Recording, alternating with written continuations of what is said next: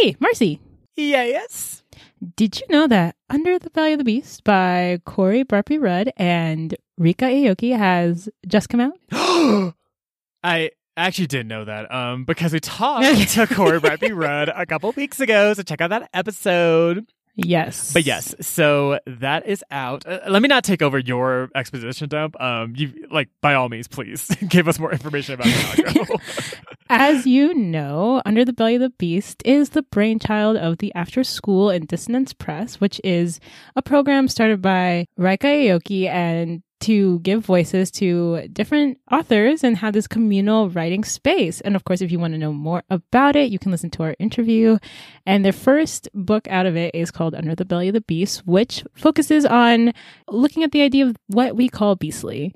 So Mm, absolutely, absolutely, yes. And so we have episodes both discussing Under the Belly of the Beast specifically, as well as an interview with Corey Bradby Rudd. So please, by all means, feel free to check that out for more information. It is finally out and so sickening. Also, I have other news. So, like we mentioned, More in the news? right? I know we just have so many news. So, the- like we mentioned in the last episode, we're doing a little promotion at the moment where if we reach 25 ratings and reviews, we'll actually be releasing episode zero of the Color Pages Book Club. Zero. So this is before we had, you know, a Podbean. This is before she was on iTunes, before she was on the Spotify girl. Like we literally it was like bare bones as hell. But we were talking about um, a short story by Octavia Butler called Book of Martha, and it's like, Yes. despite it being, you know. modest quality. Um, it is a great episode. It's so by all means, please go to Apple Podcasts and leave us a rating or review.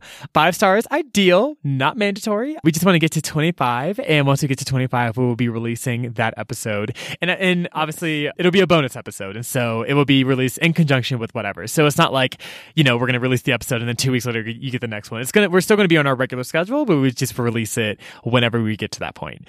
yes. So yeah. You know what's crazy, Marcy? Yes. What? I actually have more news. oh my God. What's up? And well, just like I have more news, if you want more of us, oh, look at that. You can check us out. you can check us out um, on Black Girls Create. We were in the December issue of their featured creators, talking about ourselves, giving a little bit more insight, our dreams and our hopes. It's cute. It's a Mhm. cute little thing. Marcy is very articulate. I was so impressed with Oh him. my god! I was like, oh, thank you. Uh, likewise, girl. yes, it's it's very cute to check out if you want to sort of hear more about how we got started with the Color Pages Book Club and sort of like what our goals surrounding it are. I know we kind of talked about this at the very beginning of this show, but yeah, like it's just like it's a really good way to just sort of see a little bit behind the scenes, and also the article is like just fucking gorgeous. Like the way they put Yes. it together was just amazing. So definitely check out blackgirlscreate.org and you know check us out in their December issue as well as you know their other featured creators because there's just a lot of people doing really dope shit. Yeah, that's true, y'all. That's true. And now for our regularly scheduled programming. Yes, after we just completely were like, oh, so we're actually lit. Oh, so we actually have like hella shit going on. Oh, we're just like, we're just those girls. yeah, so we're gonna just transition now into our usual scheduled programming. But yes, check out all those things.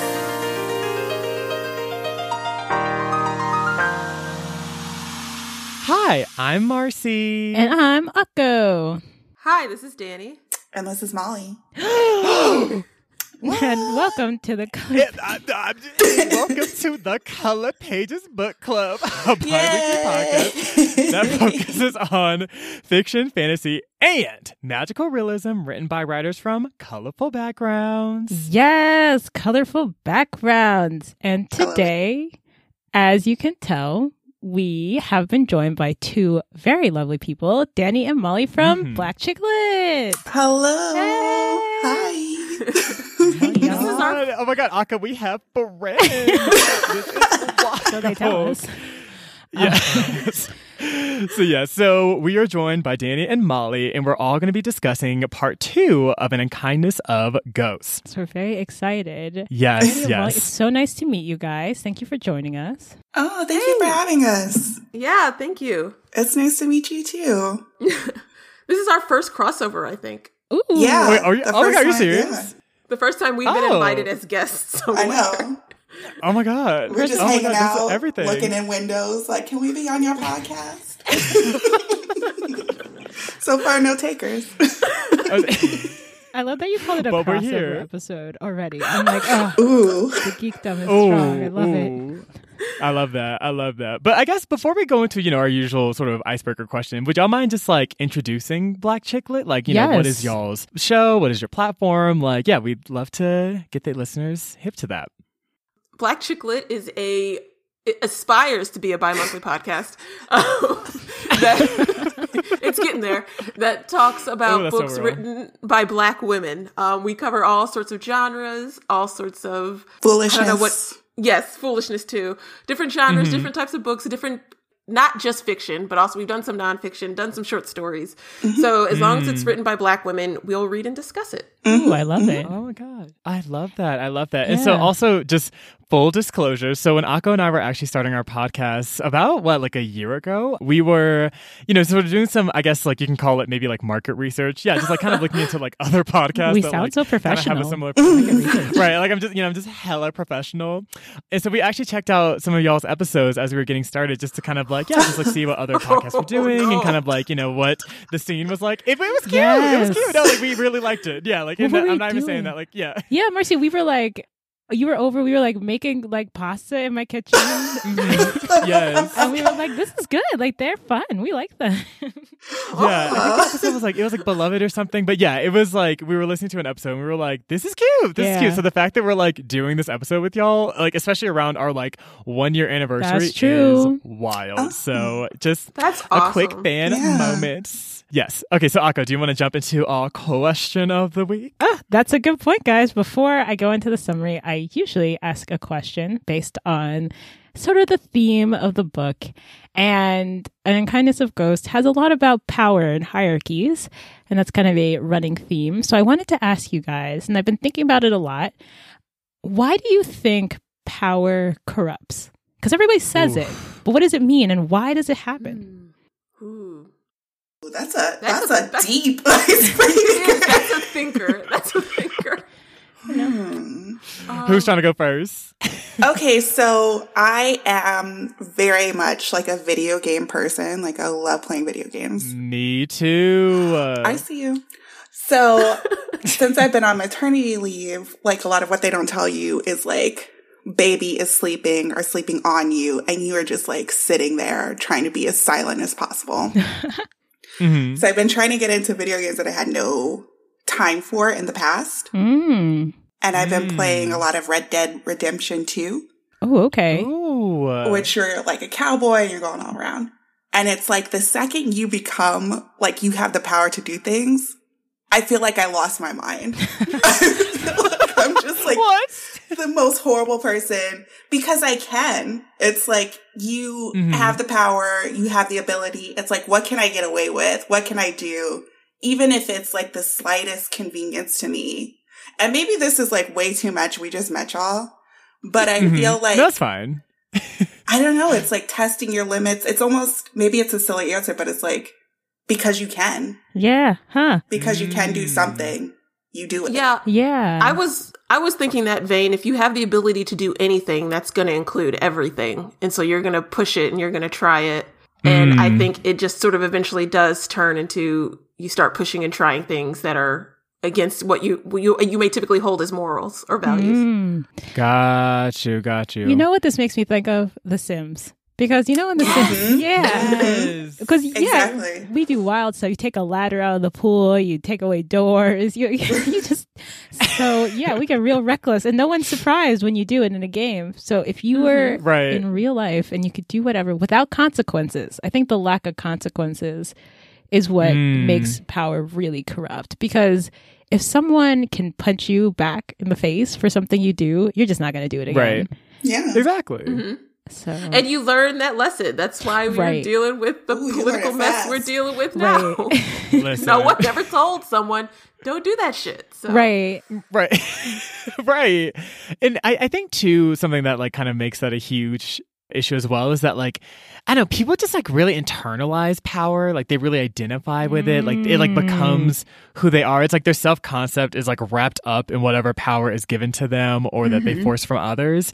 And so I think when it's like it's not even just like you have power, but like you are power. Like people are like, oh girl, I'm I'm literally exempt from anything. Like I actually don't care That's because I can like get away with whatever. And so yeah, I think it's like that internalization, especially when you look at like, you know, dynamics is like cross like race, gender, sexuality, like issues like that and like just like how privilege is set up. I feel like power is like part of how people are socialized. And so it's just like hmm it's hard for people to like divorce that from themselves sometimes. So Mm. yeah, and I just feel like that lends itself to a mess for Mhm. you know the rest of us. So That's So, true. yeah. Oh, Marcy, that's a good point because I feel very entitled to breathing. You know what I mean? Like I would say, as a Mhm. human, I am allowed to breathe, and if you stop me, I should be able to, you know, stop you from stopping me. And if I Right. identify as power, the second you say I can't do something, I'm like, uh, power and me, we're buds, we're best friends. I am power. Like it makes Right. Huh. Mm. I like and then it becomes like a like literally how dare you? Like I this is mine and you actually can't have any. And I'm like oh but we we actually can all eat. And uh, people are like nope nope we actually can't. Like we actually like we actually need to like subscribe to racism and all this other shit. And I'm just like or we could just Not. not. We could just not. But here we are choosing to be lackluster when we could be great but it's fine. Um yeah and obviously i mean girl there, when talking about power like there is so much to discuss in an unkindness of ghosts because when i tell you these people are just Oh, they're just messy. truly a mess. Me- It- it's Yes. a mess. It's it's a mess. Yes. But we will get into that. So if y'all don't have any other things to contribute i think we're going to take a quick break. And when we get back, Akko and I are going to just do a really quick plot summary. And then after that, uh, we'll be joined by Danny and Molly again for our bigger discussion.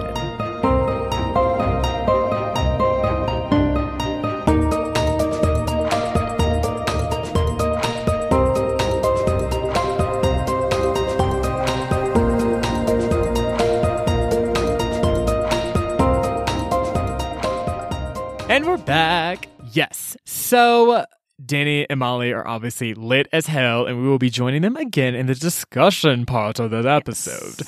But until then, we're actually going to be just, you know, doing our usual plot summary of part two of An Unkindness of Ghosts. And yeah, girl, it you know uh, it's just a, it's a really interesting book. Um, it's just like many thoughts about this goddamn book. So we're just gonna you know just jump into the plot summary. We'll try to save to the extent we can our emotions uh, for the discussion portion with Danny and Molly. So yes. Yes. so I guess now where we start off in the second half of the book, which I believe is starting with chapter fourteen Yes. we kind of get a little bit of a flashback sequence of Giselle and Aster's childhood. They used to play like, Whew. oof, girl. They used to play these really like heteronormative games of like house where like Aster would pretend to be like the husband and like Giselle was like the wife. And like it was just, I just, It was. I mean, it was re. Um, I, it was just reinstilling abusive heteronormativity. that, right? Like yeah, the man comes home, he's like, "Fix my dinner," and then, right. "Oh no!" And then there's, you know, Domestic violence. more. Yeah. and and like sexual assault and it's just kind of Yep. like they just played this as like a game and then they used to have like theater shows where they would have like similar dynamics and i'm like who this is a mess but also i can understand that like this was an artistic outlet for them as children and they couldn't necessarily diagnose all the things that they were doing at the time It's also just the way that children internalize, you know, Yeah. the the things we show in our society. exactly especially on a place like motherfucking matilda so Matilda. was not surprised when it's like oh yeah like domestic violence hella commonplace even for children anyway so yeah so that happened um and then there's another flashback where Giselle was unfortunately sexually assaulted by an upper deck man and as a result um, was pregnant. And so i think this is when they were teens um, maybe like 14 15 something like that. And basically at the time aunt melusine wanted to basically wanted like asked her to accompany her to have giselle get an abortion. And so basically they like snuck it out in the middle of the night and they ended up going to it was like m deck or somewhere like somewhere mid-level to like talk to this I guess she was like the so the person who was like organizing it, kind of like almost like a I don't know what her role was, but she was just like she like somehow set up the situation with like them and the surgeon, and so basically Yeah. that was how the surgeon and Aster met when the surgeon was like doing this abortion for Giselle. And so, like, you know, at first, like, you know, when Aster met the surgeon, she was like, I, I don't trust this motherfucker. He's upper deck. Like, these motherfuckers is like real, and which, which, fair, fair. Girl, I get it. yeah. I would have felt the same way. So Aster's like, girl, I'm unimpressed with this bitch, but whatever. Um, and so, you know, basically all this happens. They're doing all this, mind you, like before the next roll call the next day, or, or rather, I should say the next head count. And so all this is happening. Once the procedure's over, they end up all leaving and, you know, they're kind of late getting back. And so, so again, it was like Aster, Giselle, and Aunt Melusine. And so Aster was just like, okay, girl, like I'm going to have to like definitely do some kind of distraction to make sure y'all get back on time. And so she ended up like pressing like the fire alarm or like something like that. And so, you know, these guards overtake her. They end up taking her to this like interrogation room. And I'm pretty sure, I think it was the lieutenant and the surgeon. I think it was those two who were in the in the room. Um, but basically they ended up interrogating Aster and being like, you know, why the fuck were you like out of your room? Like what's going on? Blah blah blah.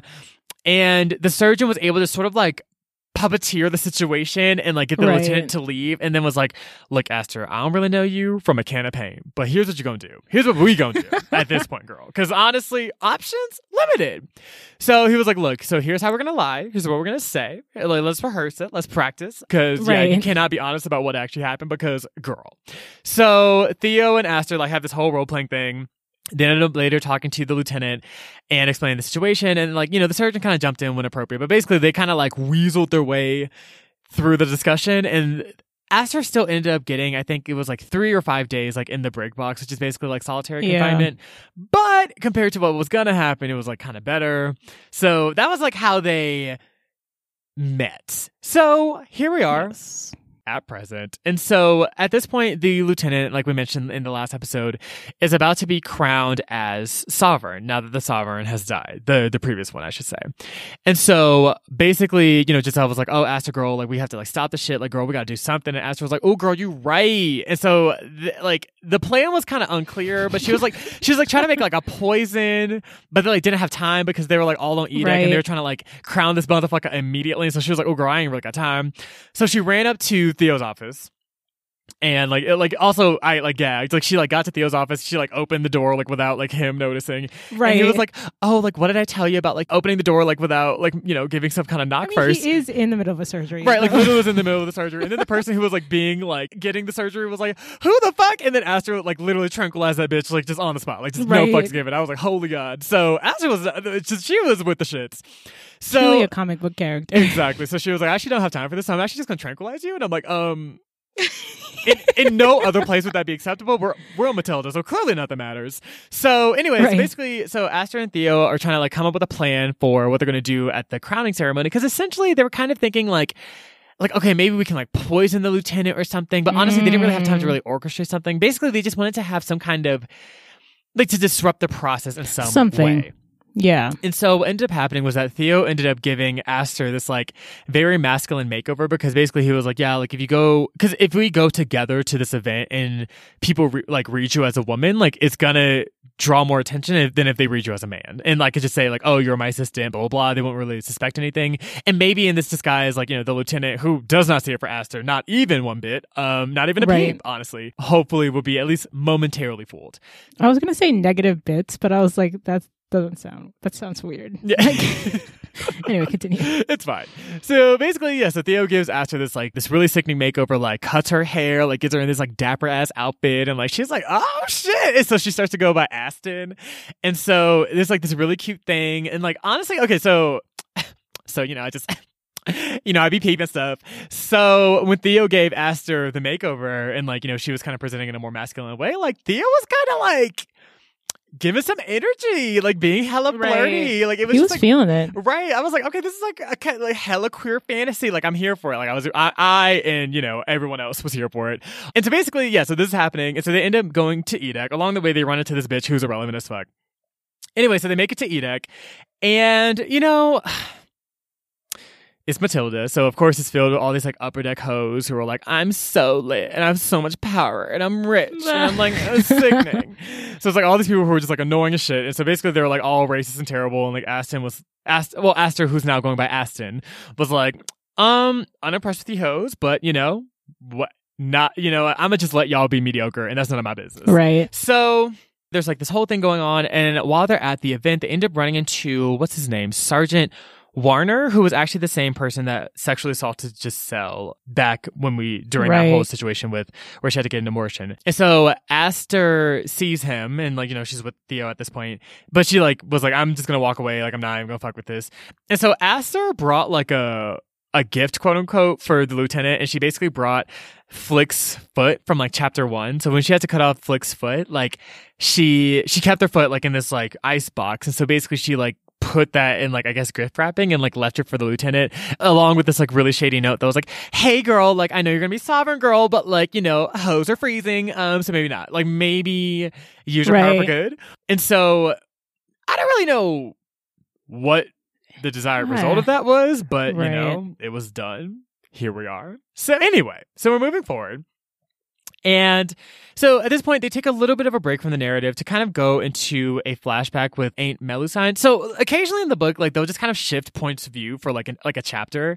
And so at this point, they're showing kind of like the backstory of like Aunt Melusine. And basically, she's kind of just like, you're kind of getting more of like her internal dialogue. And she's kind of talking about how, yeah. like, for example, she she's not really like a super parental person. She doesn't have necessarily a lot of maternal instincts. And so she ends up spending a lot of time nannying upper deck kids. And throughout this, we kind of find out that like, we find out that Aunt Melusine is not only like, not super into kids, but she's also like low key asexual and also Theo's mom. So dun, dun, dun. Right. So like huge plot twist.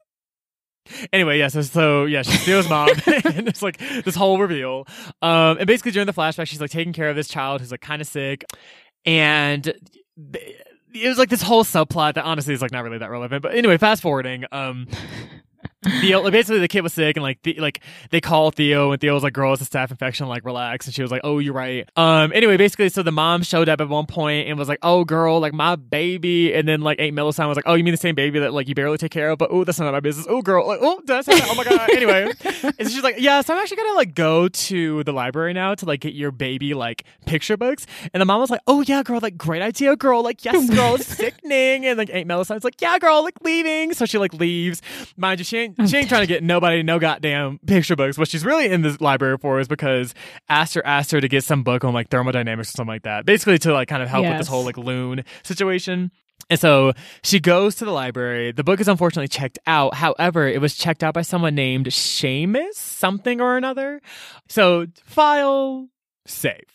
Also, Hmm. I misspoke. So this actually wasn't a flashback. It was just like it was a contemporary like display of events. But basically, we're kind of getting. I Like, also thought it was a flashback. yeah, so- no, it's all good. Yeah, I, I kind of read it as a flashback, but basically, it's it's current day. But it's like she's kind of just like I, I guess she's kind of re- like reminiscing throughout it, so it kind of reads like a flashback, but it's technically not. So like in the flashback, that's when she's like talking, or like the flashback, not flashback. That's when she like it's like, oh, I'm Theo's mama, and it's like, oh my god. Anyway, so basically, uh, what happened next? Oh yes, so we're like pivoting a bit, you know, back to Aster.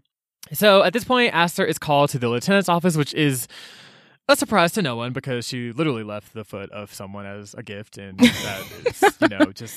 I mean, the lieutenant doesn't already, already doesn't see her Already girl. does not like so her. I mean, it, it, we all saw it. right. But basically, she talked to the lieutenant, and the lieutenant's like accuses her of having like a sexual relationship with Theo, and she's like, "Girl, like, please be serious. Like, are you fucking kidding me? Like, girl, Theo, girl, Also, girl. chill on it. Like, right? Like, can you relax? Like, can you, bitch? Can you have a coke? Like, you're doing a lot." And so basically, she's like, "Oh, like, no, we're not fucking." He's like, "Oh, are you sure?" And she was like, "I don't. Even if we were, like, I feel like this tea is like too low deck for you. Like, I don't see why you're really that Right. interested in this." But basically, she's like, "Oh, like, is there some kind of punishment that I'm gonna go through?" And he was like, "No, girl, like, you're fine. Like, nothing's gonna happen. Like, you're fine." But then he like compared her to like a moose, and I was like, I just don't like like you know like the people who are just like so shitty they're just like like bro you cannot be a person like i felt this way when i read Right. Recommendation. like i was like the lieutenant is literally like yo girl like who oh my god anyway villainous. jesus so basically yeah so anyway um so that's a whole thing and Oh Jesus! So next, the lieutenant is officially crowned, and so at this point, we see that in Matilda, especially in the lower decks, shit just becomes a mess. So like, he enforces that everyone wears uniforms. He changes like the food. He makes it like way more bland. Like basically, like people have to like walk in line. It's just like way more strict. Like, girl, if you thought Matilda was already Right. strict, girl, it got like 800 worse. times worse. So at this point, um, you know, this is like obviously like really making everyone really miserable. Giselle in particular is having a lot of like suicidal like ideations. And so everyone's just kind of concerned for her. Aster, for example, like tried to like make her botanarium, I guess her plant haven, like suicide proof. Like she tried to like hide like, you know, sharp objects and things of that nature. Just to like, yeah, like she was really concerned for like Giselle's like well being at this point. And so this is all happening. Um, it's kind of it's kind of like a transitionary period, and all of a sudden, everyone's called to the field decks, and so Aster's like, okay, I guess I'm gonna go because you know I literally don't have a choice.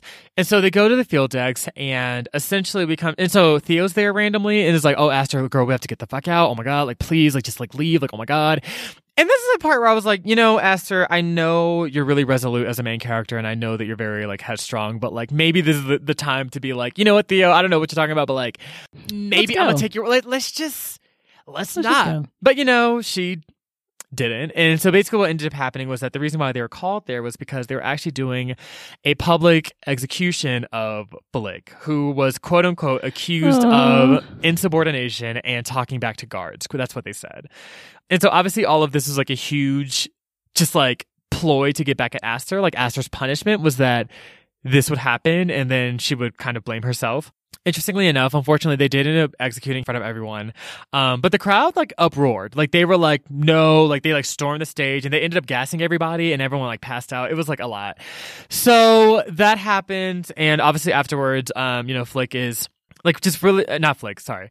Um, Aster is just like really upset. And, you know, she's just like, wow, like I really cannot believe that this happened. And then like they kind of go into like a flashback of how Aster, how she spoke for the first time when she was eight years old. And it was during this like kind of abusive incident where like Aunt Melusine like beat this girl named Nellie and like Aster told her to stop. Honestly, I don't really know why they inserted that flashback there, but I think It it, was, was- like to show her trauma and like how I think it was from Aster's perspective, and I think her thinking is a lot of times non-linear. Was my Mm, thinking? Yeah, that actually makes a lot of sense. I think it was just like, yeah, just like obviously the way trauma and memories are set up, um, you know, just like things just kind of happen out of order. So I think even just having a milestone like learning how to speak be something that's laced with abuse is kind of like okay that's uh, like matilda fucking sucks y'all girl i'm trying to like like i'm trying to like keep it light and i'm trying to like you know move along but it's just like matilda's It's a just like, heavy book. it's a terrible fucking place. And honestly it's just like like there's a lot of details we could go into but it's just like let's just let's just keep it general. Let's just you know let's not make it too depressing i guess. Um anyway so basically so that all happens and so after flick is killed um you know aster is understandably very traumatized and kind of goes into a reclusive state. Like she like withdraws completely socially. She's like not talking to anyone. She only spends time in her botanarium Aunt Melusine at one point tries to like come and be like, "Hey, girl, like people miss you," and she was like, "I don't like that. Actually, has nothing to do with me. Like, I don't like that's not of my concern." And so, right. ain't I'm, I I forget what exactly convinces her, but Aster eventually is like, "Okay, let me go back to Q deck. Like, I've been avoiding everyone. Let me just like go back. It's been a couple days." So she gets back and. Vivian, who's like kind of this like sub character and like um like and who stays Truly, room, like truly a sub not show up character like kind of irrelevant. Um, who like stays in like Aster's room, like says some sh- like slick shit to her, like she like called her out her name, and like and when I tell you, Aster not only backhanded Vivian with So quickness, quick. but also head butted her into a wall, and then just like just went and just fully just attacked the shit out of her. Like I was just like, that was um. That, that was like I like like I mean like I get how it's like okay girl don't don't be starting some shit if you ain't got hands. Like if you ain't got hands like maybe not your lane like maybe not but like you know Vivian came at her wild and you know Aster was like actually these hands are actually E for everybody. So she just had to lay down ass whooping real quick and Vivian Vivian nor I honestly was prepared. I was like oh shit. Like Aster was Yeah. fuck. And Aster's clearly going going through it. Yeah, Like, so- she's clearly having a It's- hard time. it's a lot going on. So basically, um, yeah, so that happens, and at this point, like she also went to go see Theo for a second, and like they're having a lot of tension because Theo kind of feels the need to like, I guess, protect her and like from what's going on, and Aster's like, you know, I don't necessarily need to be protected. Basically, Aster's just going through a really, really hard time. Like her best friend's like in a really hard state of mind at the moment. She's like suicidal. She like just lost. You know, one of her patients from like the very beginning of the book. She's like blaming herself for all of it. It's just a lot Mm, is going on. She like couldn't stop the lieutenant from being crowned. It's just a lot of shitty things are happening, and so Aster's just internalizing literally all of it. So, yeah, yeah. And it doesn't really get that much better. So It doesn't. Later, Theo calls Aster and wants to talk to her about something. So she sneaks into his class again as Aston, and you're like, oh, okay, this is fun. And while she's there, she reads. Okay, I thought this was a little bit too convenient, but she runs into this man named Cassidy, who is oh Seamus's younger brother, and she's like, perfect. And so she's like, I need to talk to Cassidy. And Seamus is the one who checked out the book from earlier. Yes. That email I was trying to get. Yeah. Yes, good point, Marcy. Yeah. And so she's like, Hey, Cassidy, you know, what's good? And he's like, Um, um, I, I, oh, well, I say good, sir, good, ma'am. And then he slips up and she's like, Wait a second, you're not from the upper deck. Where are you really from? Right. And he's like, uh, uh, whatever. Do you-" He's like sweating bullets. You know? He's like, and okay, she's girl. like, right. and he's like, okay, you're right. Like, Seamus actually sold me his little brother's identity, and like, I'm actually not this person. And she's like, where is Seamus? And he's like, um, um, okay, I'll tell you. So he told. it wasn't even like she did anything. She was just like, can you tell me? And he was like, yeah, I guess. And I was like, okay, well, yeah, it was like it was fairly easy. Yeah. not that hard. But Yeah. um so then Aster decides to meet with Seamus as Aston. And so she is like going to go meet him. And while she's there, she like runs it because he works in this like waste water disposal area. Right. So she goes down there. And while she's down there, like all these men are just like saying homophobic remarks and just being awful, like Just- most people. Just fucking terrible because it's Matilda and everyone's just right. terrible. truly awful. And so they're being awful, and then she gets in a fight with this guy named Ty, who he she basically breaks his knees. And I was like, well, I guess another Tuesday. And so as she does that, Seamus rolls up and he's like, I knew it was you because you know your mother would have broken someone's kneecaps too. And I'm like, okay, I guess you know it's genetic. What? I don't. Oh, sure, whatever. like, okay, girl. So, then, so they start talking, and Seamus is like, you know, like your mother made me believe in things. She made me believe we could have more than this world. And you're like, okay, that's very deep, Seamus. I'm very much approve of your. I don't know. You're again also very convenient that you know all this information, but Right. to move the plot along, um, that is necessary. Um, sorry, we're just like being silly right now because the book is so serious. Bro, it's a so- very Oh my god. yeah, it's a good, it's a great book. We're just, it's hard to like. You, she just broke someone's kneecaps, guys. Like it, it can be a little hard. right. But um, so they're talking and they're kind of like hanging out, and then, oh yeah, but then Ty's friends come for revenge. They're like, squat up, squat up. And so Yep. they're about to come and attack her, and then, and then Seamus is like, "Just stay here and look serious." And she's like, Haha, "No, I'm uh, I'm gonna leave." So she like dips, which I was Mhm. like, "Asked her a good plan." So so she goes back to her bunk like area. Vivian is no longer there because Vivian dipped because she got hit in the face and her nose is broken. um, and the way I'm sorry, the way the books The way the They're book really, said like- that was hella shady. Like it was like, yeah, so Aster went back to her room where there was Giselle, Mabel, Pippi, and not Vivian because you know Right. she was on the the receiving end of an ass whooping, she actually moved. So right. Yeah, The book is also shady about and I was like, Vivian that's. being there. I was like, damn. So no, no one's in Vivian's corner at this point. Okay, cool. No. Bet. Fuck. Um, s- so then she comes back and she's reading the book, and basically what she figures out, get ready for the reveal, is Mhm. that she finds out that her mother actually was using like that moment where there was the blackout 25 years ago to turn the ship around using um like relativity. I don't think this is accurate science because they go towards a black hole and they're going to whip around the black hole and I'm like that would be, you would need a lot of power to whip like around a black hole. literally whipping and nay naying in the opposite direction. I'm like, I'm not sure if one can nay nay out of a black hole. like I don't, I don't know I- what, the, what, the, physics Can- says about that, but like, That's your TED Yeah, talk. yeah, How to whip and nay around a black hole. like right around a black. It was it was the wildest shit. I was like, what? I was like, you can do that around the like the Apollo 13. They did do that around the moon, right? But the gravitational pull of it, of a black hole is very high. People, Exactly. not that this will be relevant to many people because we're not in space. right. Um, so, so, so anyway, she's like, "By George, I've got it." My mother like used that time to whip us around this black hole, and now we're actually headed back to Earth in a shorter time than when we left. And they're like, "How short?" And she was like, "It's been 25 years." They're like, "Wait, so we're conveniently actually right next to Earth?" And they're like, "Yes." And I was like, "Okay, okay, sure, yeah, that's that's fine." I Wait, was like, "We real- were." Uh, sorry, Yeah, real what's quick. I, I didn't know if they had already turned back to Earth or if it was like that was her plan, but she didn't actually do it. D- did they tur- actually turn around? Yeah, so that was the thing. I also was unclear at that when I first started reading it. I was like, no, I think she already, that's what she was saying. Like, because Lune thought they went around the black hole based on some shady science about relativity. It would only take them a year to get back to Earth. But actually, her Oh. math was a little wrong. And so it would take 25 years to get back to Earth. That is so convenient. Yeah. I wish this part had been earlier in the story instead of coming all at the end. Because if like if we had known earlier that Lune had turned the ship around, but they like didn't know how quickly and they thought like they had one year, or they had three hundred years, and then they learned now that they actually had already done it and we're now twenty five years in, I think that would have been like but now it's like, huh? Yeah. Anyway, so well, moving that's on. Not, that's not the plot. Anyway, so she's like, "This is crazy. We are almost to Earth, and that's important."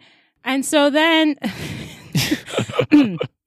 so we learn this big reveal, and then we have like a sweet little moment. But of course, like every moment that's sweet turns to tragedy. But um, Oh my the God. surgeon, the surgeon and Aster are like writing on this typewriter, like trying to be cute with each other, whatever, whatever. And then like Aster's like, I'm gonna stay here instead of going back downstairs to the bunk. And Oh, Theo's girl. not there either, so I actually don't know why she stays. And even she, after it's over, is like, Why did I stay here? And we're like, Aster, if you don't know, we don't know. Yeah. But it doesn't matter because Theo wakes her up and is like, they're here and I'm so sorry, but something bad is about to happen. And so they take her from the office, from Theo's office, and are like, Are you here with Theo? And she's like, What the hell is happening? And they basically just cut open her face.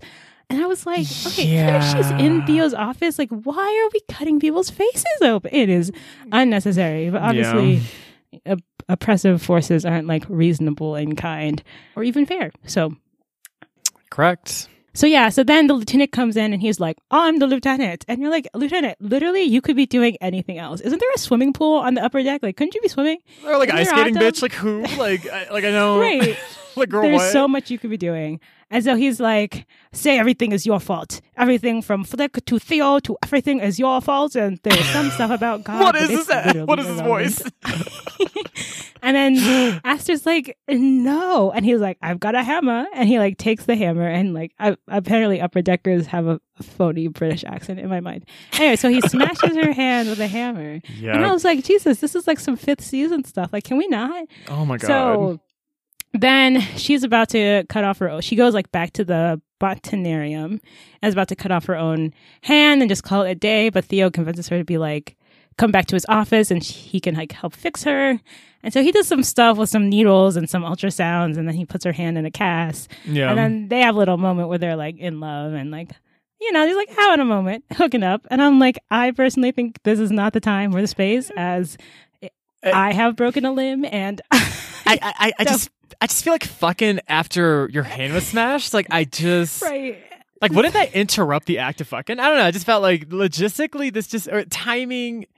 One thing that I will say is that they both kind of hinted to being like I guess That's more true. sort of like non-binary, Non-binary. um, in terms of how they identify with their gender before they hooked up. So I was like, that was cute. But the actual hooking Yes. up part, I was like, I feel again. I'm like, can we wait until you know? I don't know. I feel like Maybe. Matilda's going through a lot. Like, I, but you know, maybe love is the answer. Whatever. Um. So I, I don't know. I've just have you ever broken a bone, Marcy? It's not. It hurts for days. Oh I was God. like, you want to just sit and like eat ice cream, maybe put ice cream on the wound. You don't really want anyway. So I could be wrong.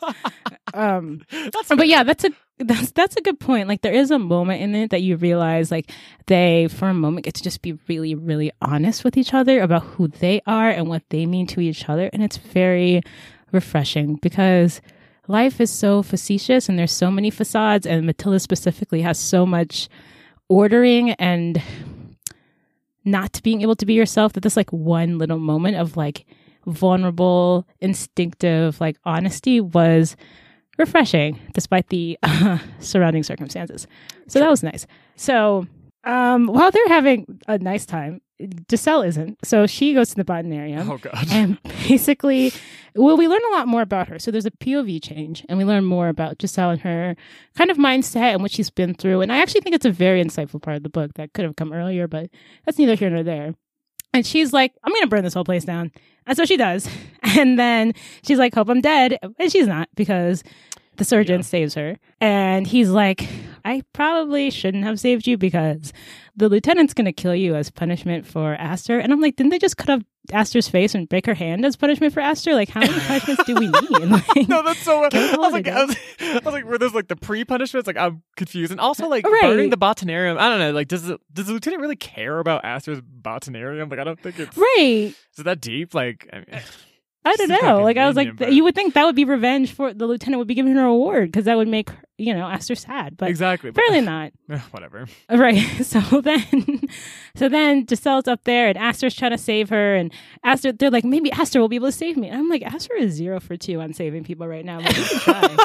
so, like, no shade, but Aster has saved zero people. I mean, that record like, how could she? She doesn't have any power. Literally. Certain you save someone. Anyway, Sh- so come on. Then she's on the stage. Giselle's on the stage, and it's going to be a public hanging, kind of similar to Flick's situation, although I think more brutal. And then they're in the middle of trying to save Aster and the surgeon Theo have this plan where they're going to go on stage and they're going to fake kill Ast- uh, Giselle, and then that's going to allow them to take her off stage and then save her. Except like while they're on stage, like trying to fight the soldiers, Aster throws Giselle a knife so she can fight off the soldiers. And just Yeah. Giselle's like, "You're not going to do me like this." Stabs herself and is like, "I only go out the way I want to." Deuces, peace to you all. And I'm like, well, Yeah. there we go, space cowboy. Yep. Uh, what can I say? Matilda is definitely too difficult to be on. So I mean, I honestly did. Like, it's funny. It's like I feel like. I mean, the the way that suicide is depicted uh, obviously can range from text to text, but reading that, I was like, Mm. honestly, Giselle, I get it. Like, I this boat wasn't not. really surprised. I was like, yeah, this. Yeah, it was. It just highlights how bad the boat. This oh my god, I keep calling it a boat. It's, it just highlights how bad the ship is, right? Where you have two impossible decisions: live in agony or die in agony, and it's just oh my god. it's a very good like depiction of just how much oppression hurts to live in. Mm. So that was a good a good point. Um, so then then Aster, I'm laughing because the next part of this book is very sped up, but here here it goes. Oh. So Oh, Aster's God. like, we're about to get on a shuttle plane and get out of Matilda because I, I I don't know. I guess there was a shuttle and they have one. I mean, they've been working on the shuttle bay a couple of times during this book, but she's like, I'm going to take a shuttle. Then I'm going to go down to Earth with Giselle's body, and she does like a quick eulogy. And then there's also a riot. Like everyone's like, you killed Giselle, and, and everyone's upset, and now everyone's mobilized and attacking the lieutenant. And order, like chaos has basically broken loose. And in that chaos, Aster takes Giselle's body with the help of some, I know, honestly, some side characters that you don't need to know about. Right. And they like get to the shuttle bay, and then she's like, "Oh, here are my mom's bones." And I'm like, "Wait, what?" And she's like, "Yep, that definitely thought my mom had like died somewhere else, but she actually died right here, and here are her bones." And I'm like, "Okay, I can forgive a lot of things, guys, but what? like, What do you mean the bones are right here? Yeah. What? It, just like and like also Aster had like been in the shuttle bay before, so I'm like, how did we not? Also, um, I guess it bears mentioning. Oh yeah, Theo also like killed the lieutenant during the uprising. Oh. Yeah, so like lieutenant's gone, bears mentioning, and I'm just like, oh well, I guess that's uh, long overdue. but right? here we are. So Yes, Marcy is correct. The lieutenant is dead. There is chaos. The bones have been found, which we weren't looking for them, but we have them. yeah. So then Aster gets on the shuttle and they fly to Earth. And Theo's like, she's like, Theo, like, are you going to come with me? And he was like, I'll follow you down. And I was like, how will you do that, Theo? Right. Okay. what are the fine." logistics, Theo? Like, do you have a plan, hun? Like, I don't, like, sweetie. Like, I don't. Okay, you just, you're just gonna meet like- me on Earth. Okay, sis. like, Right. On a planet Okay, we've girl. never been to before. Or we're just going to meet. All right. So anyway, they get to Earth, I'm impressed by. And Yeah. I think Aster buries some her mother's bones. And I'm still confused because I'm like, what are y'all to do now? Because it's been over a thousand years on Earth because of like the theory of relativity. So they've been going faster than time has been tra- has been turning on Earth. So it's real different now. Like all the crows are back. Whatever happened before, they're like whatever it was, it's not happening anymore. I do think it's cool that like whatever happened on Matilda, like it's not coming to Earth, you know. And if it still does happen somehow to get there, mhm. their existence and the way they see the world is so different from Right. Matilda that like maybe we'll just have like a new world, like you know, one that's not Mm. so coded with the past. So that's the end, y'all. That's honestly like what I kind of almost wished had happened. Like I wish, like I don't know, like Mm. Pippi and Mabel and Theo and like it just basically everyone that was like lit, like also went to Earth. So it was kind of like, okay, at least they can like Mm. start anew. I, I know that's like kind of like a strangely biblical sort of ending, but I don't know. I feel like It's not biblical. I mean, when what five people came down? What what part of that is biblical? Five people came down from a oh, spaceship. I mean, and I was just thinking the the idea of like I don't know, like Noah's Ark and like the world's like destroyed, and then, like, I don't know, like, it's Oh, like oh. you kind of just have to go back and do something. that makes sense. I'm so sorry. I was thinking Adam and Eve. I was Oh, like, no, no, no, no. Adam and Eve. did? No, it wasn't Adam, Eve, Bran, Micah. Like it wasn't like uh, five motherfuckers. It was literally just them. Um, so I'm yeah, sorry. like, you're right. You're, yeah, you're just, right. That's just in that point. sense. But um, but yeah, but like I mean, I guess it's just Aster, and hopefully Theo comes, and yeah, Maybe he'll get some other people, and or, maybe, this not. is the end of humanity. Yeah. Yeah. Which honestly, if this is what humanity is, if that's the end, I mean, Right. honestly, worse things have happened. So uh, So so so. there's But- that. but that Mhm. is the end of our summary. And when we come back, we will be talking to Danny and Molly again from Black Chick Lit. yes, so hype, so hype. Yes, we'll do that very, very soon. See y'all in a bit.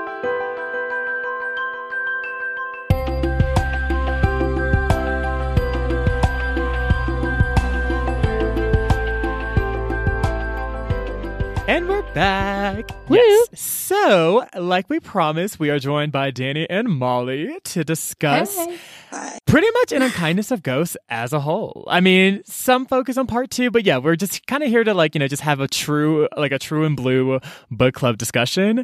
So I'm thinking, I guess like to get us started, I'm thinking maybe we can just kind of go around and say like our overall thoughts and impressions of the book, if that Love works for everyone. And then from there, just like jump into other shit. Does that work with y'all? Mhm. Okay, perfect. So I guess since I prompted that, I should probably go first. um, so, okay. So this book was, oh my God. It, so overall, I would say, I think it brought up a lot of interesting ethical concerns. I thought it was like the way it portrayed, you know, trauma and oppression and things like that were really very salient. Like as a reader, like I was like kind of going through this book, like, girl, I've never lived on Matilda. Luckily, I've never had to pay rent on Matilda. Mm. When I tell you this place sounds goddamn terrible, I was like, I literally cannot even imagine being on this planet or like this like spaceship. Like I feel like the the depictions of sort of like the the grit and the suffering were really mm. spot on. But like almost like the other side of that same coins. I don't know. Some sometimes for me it's like i don't know it like really weighed down on me. Like there were certain parts where i was just like oh my god. Like th- like when like Aster's hand got like smashed by that hammer by the lieutenant like i literally was just like bro like i Mhm. like I, like I was just trying to have a positive day. And like it's just like you, you read this book and you're like, holy god, like this is like it's a lot. And so I think it, it's one of those books where it's like sometimes like just depending on your bandwidth, it might be kind of hard to get through for some people. Um, I know for me, I definitely had to like kind of put it down at points and just be like, you know what I'm gonna do? Go outside, eat ice cream, pet a puppy, like just not read this. But more than that, I thought that I, I liked Aster's character. I feel like from my own experience, I feel like you, like she was just very unique in a lot of ways, like very resolute, very like unintentionally hilarious in many aspects. and I don't know, I think it's like the the relationships between the characters were just so they were just so complex in a lot of different ways because it's like for example her relationship with Giselle like it's like you know obviously they're friends but there is kind of like this cruelty this almost like abusive dynamic that's in place as well and I think in a lot of ways it really kind of shows how our circumstances especially really oppressive ones can like lead to just yeah like more toxic relationships with those around us even people who aren't necessarily against us. And so I feel like that depiction was was really interesting. Um but I guess that like my final thought is just like overall I while I enjoyed some of those, some of those nuances of the book, I did sometimes I, I was kind of we kind of talked about this in part one, but I was just like confused. Like it was like the culture of Matilda was so heinous, and I was just like, why? Like I'm like like I felt like I don't know like like a lot of it. It was just like it was very clear what it was like, but it was also just kind of like I don't know like I didn't understand why it was so hostile and aggressive, especially considering that it's like I don't know. I feel like it's it's just like counterintuitive to like be really shitty when you're like on a spaceship that you cannot leave with like all these people. It's like clearly that's going to lead to an uprising. So like, why don't we just like at least be Why halfway chill? decent? Like, We're on a right? Like, can we just spaceship, exactly like can we have a Capri Sun? Like, relax. Like, Can we goddamn. have a Capri Sun? So it was just like too much. Like, yes, I feel like that was something that was just kind of like I don't know. It was yeah. It kind of brought up a lot for me, but Mm. You can say that were- about the United States, though. So hell, but girl, we're not in space. Damn. Yeah. I mean, we kind of in space. Like, honestly, like, you just That's zoom out a lot. It We're we're space, right? So, wait, maybe that's what Matilda. Oh my God, wait, I didn't even Maybe. think about that. Maybe Matilda's just like this microcosm of Earth. Dun, dun, dun. But here's the Bueno. thing, Okay, next person. Here's all I'm saying though to respond to that. Like I- I'm like, but y'all, they could open a window real quick on Matilda, and it's the done deal. You know what I mean? Like I can't just Uh-huh. spend the like, Earth it's island. over, girl. Mhm. So, but but Danny, Molly, what were your thoughts? Um, go ahead, Molly. Yeah, so no, I I completely agree with you. And I don't know if that makes me like a nihilist, but the whole time I'm just kind of like, you know, we're in space. Like you said, just open a window and end it all cuz it's it, it would be better than this. Like I I got like kind of like the plantation vibes from this, like that unrelenting Mhm. like cruelty. And it actually reminded me of Beloved, and it's Mm. kind of like what you're not going to do to me on the spaceship where like we are completely 100% like reliant upon one another. So the idea that like this like unrelenting like cruelty, I don't know, like I feel like I would be Giselle in Right. this situation. Oh, yeah. Like I Love just Giselle. either that or I would just have to end it myself because it's like we're in space. I'm just gonna, you know, go out the airlock or try to fuck up the food or something because right. this is not worth it. Like it's not worth because they're trying to find like another planet, right? And it's like Right. it's not worth it to me to reproduce these systems on a brand new planet. So I'd Ooh, Right. I know that's right. right. So I'd rather just Mhm. like end everything right here than let like this nonsense continue, Continue. Mm. somewhere else. Mm. But Mm. again, that's that's wild and out there. And if I was really on that spaceship, maybe like self preservation would kick in, and I'd be like, Mhm. well, like you said, at least I'm still breathing. So Yeah. right. That's a good point in that, like, we were talking about in part one, how on earth did we get into 3,000 years in the future and there's still slavery? Like, I was like, Mhm. please, no, no, no, no, no, no. Right. So, but yeah. hmm hmm I think it's 300, right? I think Oh, you're right. 300. It's 300. But yeah, I don't know. The Matilda. She a mess. Thank you, Danielle. She a Mhm. mess. what? oh god. But yeah, Danny, what did what did you think? Uh, So I was gonna begin by saying this is actually my second time reading this book, and I will Mm. say the first time I read it, I was left with like a lot of confusion too about like just how things are run. There's a lot of science in this, why things happen the way they did, how things were connected, and I will say rereading it kind of helped bring things into focus. Um, okay. I've gained a really big appreciation for rereading books lately. I used to be a person who would read a book once and it's like, well, I already read it. What else am I going to get out of it? That's currently me. Yeah. Yeah. But lately I've been doing that and I've been getting a lot out of it. So I think what they were trying to do with this book, River Solomon, was um trying to show it is basically a slave book. It's a slave book set in space. And I think all of those questions we asked about like why do they have this cruelty? Why don't they fight back? You could, if you were an insensitive ass like Kanye West, say Mhm. about, Oh. you know, like American slavery, because, Mhm. you know, Mhm. American slaves in the South at the time outnumbered the rich white people who were enslaving them, but because of the systems and the institutions that had been built, and because it had been ingrained for however plus years, this is the order of things. This is, we brainwashed you into thinking this is your purpose. They didn't until, you know, they did. But I do think, yeah, those are valid questions, but I don't think they're things we haven't seen like Mm, in before. history and in life. Mm. hmm I totally agree. Yeah. Have you So- guys read a lot of now? What is this called? Like spaceship novel, generational spaceship. I forget what exactly what it's called, but this idea that it- it's like a genre or a type of science fiction where you have a spaceship and you have generations of people on this ship, and it kind of talks about what happens, and it's exactly like you said, a microcosm of society or an idea that's played out in the confines of a spaceship. Mm, And like a Battlestar Galactica kind of situation. Exactly. Yeah. Exactly. I was thinking Mm. WALL-E, so y'all are much more. or WALL-E. No, WALL-E is exactly exactly it as well. Like my dad reads a lot of hard science fiction, and it's never been like my cup of tea. But I Mhm. did like seeing it kind of juxtaposed with this like plantation, like horrors of slavery, Like that is Mm. not a mashup Right. that I think in a million years I could have come up with, but I think it works really, really well. hmm Right. Yeah, and then I think it also it's interesting because I think it also kind of like imposes like an additional tragedy in the fact that yeah, like this is so set like so it's set so far into the future and yet like there's still the reproduction of these same ideas and these same institutions. So it's just like not only is this already tragic, but I feel like often it's easy to sort of succumb to the idea that like, oh, you know, in the future, like things are just going to get better, right? Like that's what Mhm. happens through like a linear timeline. But it's like that's not that hasn't been the case and it's not guaranteed to be the case, right, in the future. And so it's just like yeah, it's interesting though because um Akko and I actually read Tiger Flu by Larissa Lai a couple months ago and like I would say there were like some aspects Similarities. kind of around the end. Yeah, like Yeah. about um sort of like a a more confined space and like there was like a like a spaceship portion of the book where like it kind of had some interesting ideas. But yeah, I think that was like more so at the end. It wasn't necessarily the focus of the entire of the entire novel. But honestly, personally, I haven't. This is really probably one of the only books I've read that like have kind of been like this in, in that sense. Hmm. Um, I do agree that it does reflect the microcosm of America. I get that, or even the world. And yeah, like the Earth is a ball just flying through space.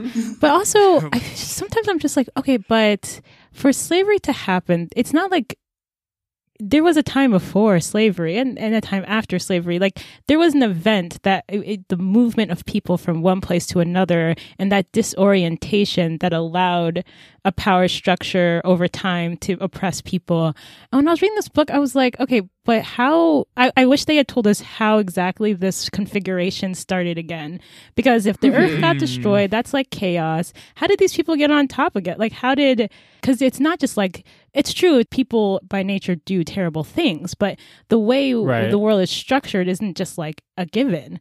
So mm-hmm. I, I wanted to know, like, okay, but with a history of slavery, because these people are humans, it's not like there's some other race of people who have like never mm. experienced this before. And then we get into Right. space and it's happening again. I was like, there has to be some reason, like why this would, in the f- 300 years in the future, after whatever chaotic thing happened on Earth, restarted.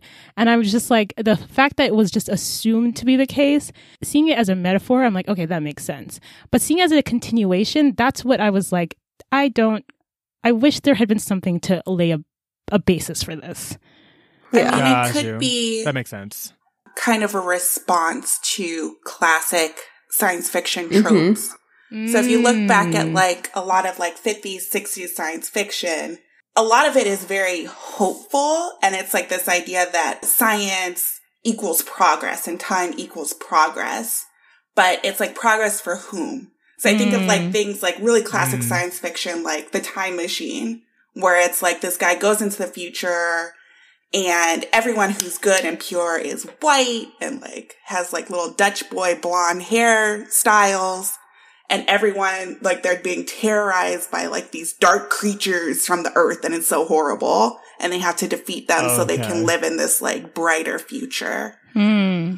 So I'm thinking it's kind of like a play. uh, That this is just my reading of it. Like a play on like that classic sci-fi. Like they're going out, they're trying to make a better world for themselves, but because they've been kind of decontextualized from their own history, like American chattel slavery did to black people, they've unknowingly recreated kind of like these Hmm. systems of oppression that happened in the past. So it's almost like a play on like those old hopefuls, like good for whom, not for us. I see. Okay. Got That was my Gotcha. read on it, Ooh, but again, I'm Good, not. Molly. See, girl, you talked about romance for a year and a half. I can talk about some sci-fi tropes. I've been waiting. Molly excited. Well, because I had a theory. It's nowhere near as smart as that. That just by sort of, I because I have to go back to WALL-E again. I'm so sorry. No, WALL-E is good. Were you No, there it's when we watched WALL-E and we all we tried to watch um Were you there in college when we tried to watch WALL-E and we all fell asleep? Cuz it was warm out. I don't think so. Because I was going to say, in that one, humanity has. So it's basically just like. There's certain, I guess, just. I'm going to sound really down on all of us right now. There's certain just sins and flaws humanity has. You know, greed is one of them. And so, sort of like in WALL-E, we're explored like the sloth and letting that ship do everything for it humanity sort of got less innovative, started to do less over time. It didn't mm. happen, and they showed it with that progression with the captains. It wasn't like a switch. It was they were out in space for so long and they were disconnected from Earth and from why they had decided to leave in the first place that this gradual mm-hmm. cultural change sort of shifted. They got lazier and lazier, and this is the and now the ship's running everything. And I sort of mm-hmm. took that with this, like America and us, we now have these racisms and these prejudices that we already have. And if you could see on a ship where resources are limited, who's probably leading that ship? A bunch of white people, just because of biases we already have. As that grows and gets more and more extreme and more corrupted, you're going to see those divisions solidify and become more, more rigid and more, basically it's just the Ah. extreme of like the racism we're already dealing with. Mm-hmm. But I like Molly's reading better. It sounds smarter. No, I think I think we're kind of on the same path. It's like it's an inevitability. Like this is part of human nature that we continue to mm-hmm. oppress people. It's like your question about power. Like if power corrupts, absolutely, absolutely is the key. It's always going to corrupt people, and we're always Yeah. going to fall back into these patterns. No matter if we're here, if we're in space, if we're on the WALL-E ship. Which, by the way, I would live on the WALL-E ship. That's I would. That it would looked be good. comfortable. until that that automated ship system tries to take over. That's fine with me. um Get me one of those little chairs. I'll watch TV and eat all day. That is fine with me. That Wa- you know, WALL-E has some problematic ideas that ties into Pixar, trying to force kids into getting used to work at Blockbuster or not Blockbuster, uh, Best Buy all their lives. It's like go to work. You know, it's fine. When you could just be chilling in space and watching TV all day, who doesn't want that? But these are, I'm sorry guys, if you're not familiar with us, we get really off topic all the time. So I'm going to try No, that's really fine. hard not to go on any tangents, but I, I'm just saying, I would live on the WALL-E spaceship. I don't give a fuck. oh my god. yes. oh so my god, I'm actually weak. Um, I, what, I guess I was gonna say that I totally I do see your point. Like when we go on autopilot, like exactly we've we've had so much racism in our society in our society for so long.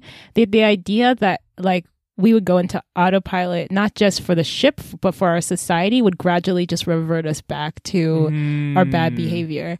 Although I Mhm. still am like, okay, but as much as I think there are things that we innately do, like, wouldn't the power look different over time? Like, I'm not surprised that people are oppressed. I'm just surprised Mhm. that it's the same type of oppression. Although, again, when I think about it being an autopilot thing, that makes sense. But I was just like, wouldn't some things be different? Like, wouldn't we find another arbitrary thing Mhm. to oppress people Mhm, about? That's valid. No, I think you're, I think you're absolutely correct. And I think that that could be like a fun, well, quote unquote fun, an interesting kind of world building like exercise as a writer. It's like you think you're on this ship and the ship is going to have certain maybe biological effects on the human body. And how might they Mm. take those Right. biological effects and recreate this system of oppression? Like, how would you Mhm. Do it if you were in charge, if you were that powerful one? How would you keep certain people on the bottom Ah. and certain people on top? Mm.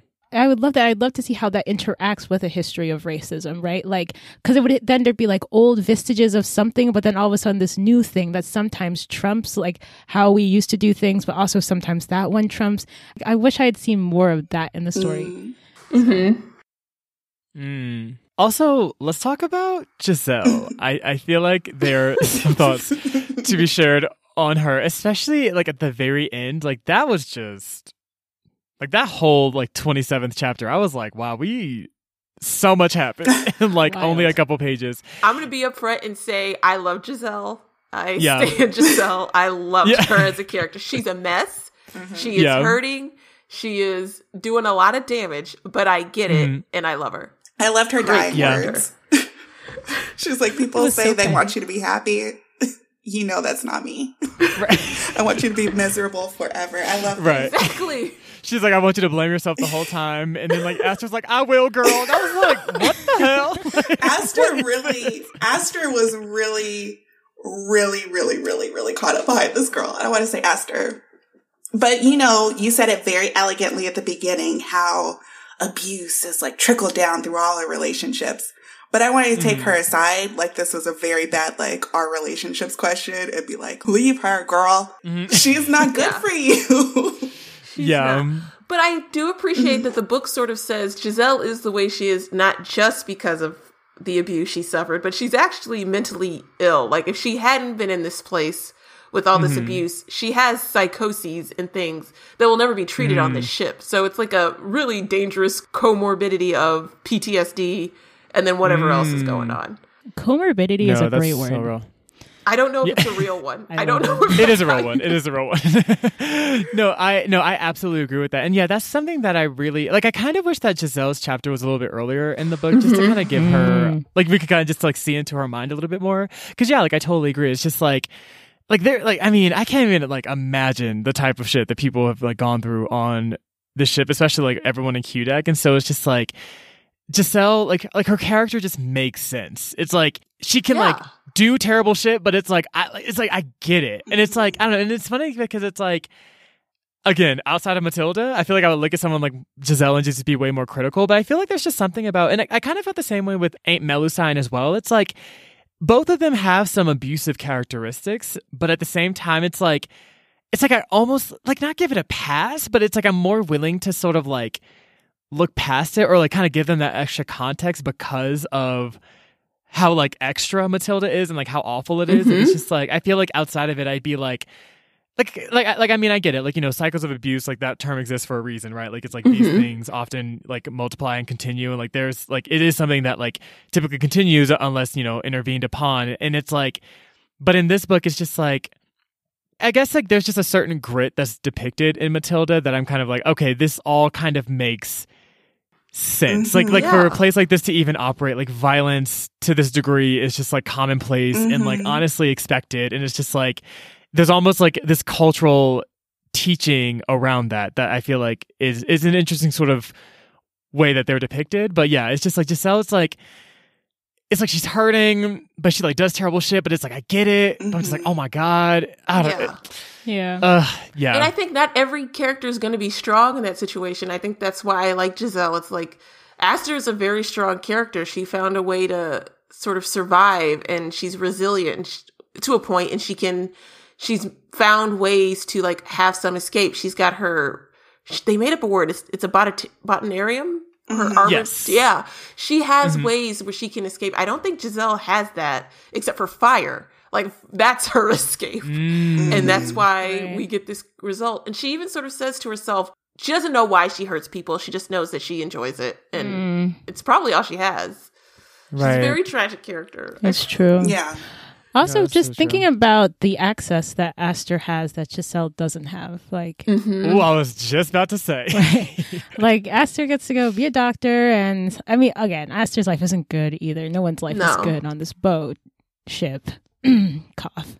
Um, but come on, cough. But um, but yeah, Aster has way more ability to get around and do things, and even have this makeover that allows her to identify more specifically with how she identifies. And Giselle just doesn't have that access. She doesn't have access to Theo. She doesn't have passes. Um, mm-hmm. And even the way she describes, mm. like, Auntie, like, liked you more than me. And I think we, in these situations too, like, part of the tragedy is that you even even in those situations people have more agency than others or as you were saying like people have escapes or their mental capacity allows them a strength that it doesn't allow other people so i was like dang giselle i also, I was real mad when she had the gun and she left, and then Aster was like, "Come back," and I was like, "Don't come back, Giselle. Stay where mm. you are." I was like, "Aster, don't make her come right. back down here." So. Mm-hmm. Yeah, and, it's mm-hmm. funny you say that because I'm even thinking about because you know I was trying to think of other characters who sort of like have a similar like I guess upbringing as Giselle, and then you know I was thinking about even like Mabel and like Pippi's relationship. It's like even though they're going through it, and I'm sure they've also been through a bunch of things. It's like they have each other. And it's just like, mm-hmm. yeah, it's like there's not necessarily that like obvious protective factor that Giselle has in her life. And so it's just like, it's also interesting just kind of looking at like how, yeah, like these different protective like social factors like can, yeah, like I guess afford us a sort of like a resiliency or an ability to sort of like navigate a situation like this versus you know when people just absolutely don't have much at all it's like i mean granted yes like giselle has aster but you know there is like some jealousy there you know with how she like spends her time with theo and like all of that and so mm-hmm. it's just mm-hmm. like it's like yeah giselle just doesn't have that thing. Like I feel like she doesn't necessarily have that thing that like occupies her time. Like even Mabel, for example, she's like part of like the radio. Like it's like people mm-hmm. just like have those things, and it's like it just seems like Giselle is just like she forced to go through. The, exactly. Right? Like at the it's end, just, she uses like literally the only thing she has, like her rage, her body, and fire, and it has this huge effect. Mm-hmm. Exactly. No, she's she's yeah. definitely an interesting character. Yeah. Yeah. You were going to talk about Aunt Melusine, and I liked her too because so I read this book twice and I forgot some things. Namely, I forgot she was the surgeon's mother. I completely forgot that plot line. Mm. Yep. And that was wild. How do y'all feel about that? Wild. Fair enough. I still I'm like she admits she's not a maternal person. She feels sad that he doesn't know her as like he addresses her as just another woman. He doesn't realize she's her mother, but she doesn't feel that upset over not raising him. I that's the impression I got. She admits she's hmm. not a maternal person. And then I think it kind of feels like it's a self protective kind of thing. Like I'm telling myself I don't want this because she knew having kids that she couldn't protect them. Yeah. I mean, I, so right. full disclosure, guys, like you asked us I think a while ago, like what book we wanted to read. And we might have said this book because it fit in with the books that you read. And also we had read it before. Fair. so, um, we read it maybe closer to when it came out. And then we kind of read it for a refresh. If I'm hearing you correctly, Danielle, you read it kind of re- to refresh your memory more mm-hmm. recently. Mm-hmm. We never did an episode on it. Yeah, we didn't do it. We just happened to read it on our own. Um, Got you. And let me tell you, like I had a baby in between reading the two readings and it hits way different. It's oh. like what you said, Danielle, oh. about like this having to close off that piece of yourself because you know, like that's the best for your child. Like that was difficult, way more difficult to read this time around than it was before. Ah, uh, that gotcha. makes sense. I can see that. Mm-hmm. Yeah. And it's just mm. like, you just feel very raw.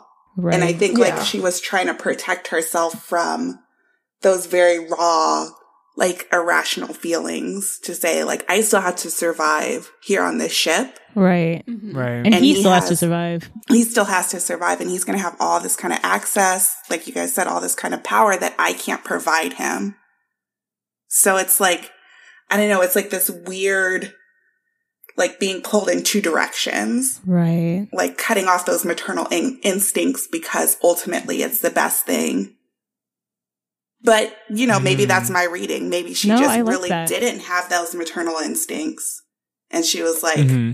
it wasn't as hard for her. But yeah, reading it like as a new mother, I was like, ooh. it's not a super happy book. Sense. It no. Oh no, it, it is not. Like I literally at one point was like, "Girl, we just need to read like Barney or something after this." Like I'm just, oh my god, like, just something with joy and right? simplicity. No, but that makes a lot of sense. Like I, I mean, honestly, yeah. When I read it, I kind of took her word at face value. I was like, oh, like maybe she just doesn't have these like parental instincts.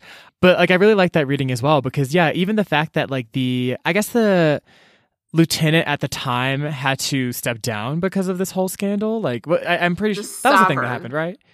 Yeah, the sovereign. There we mm-hmm. go. My mm-hmm. bad. Yes.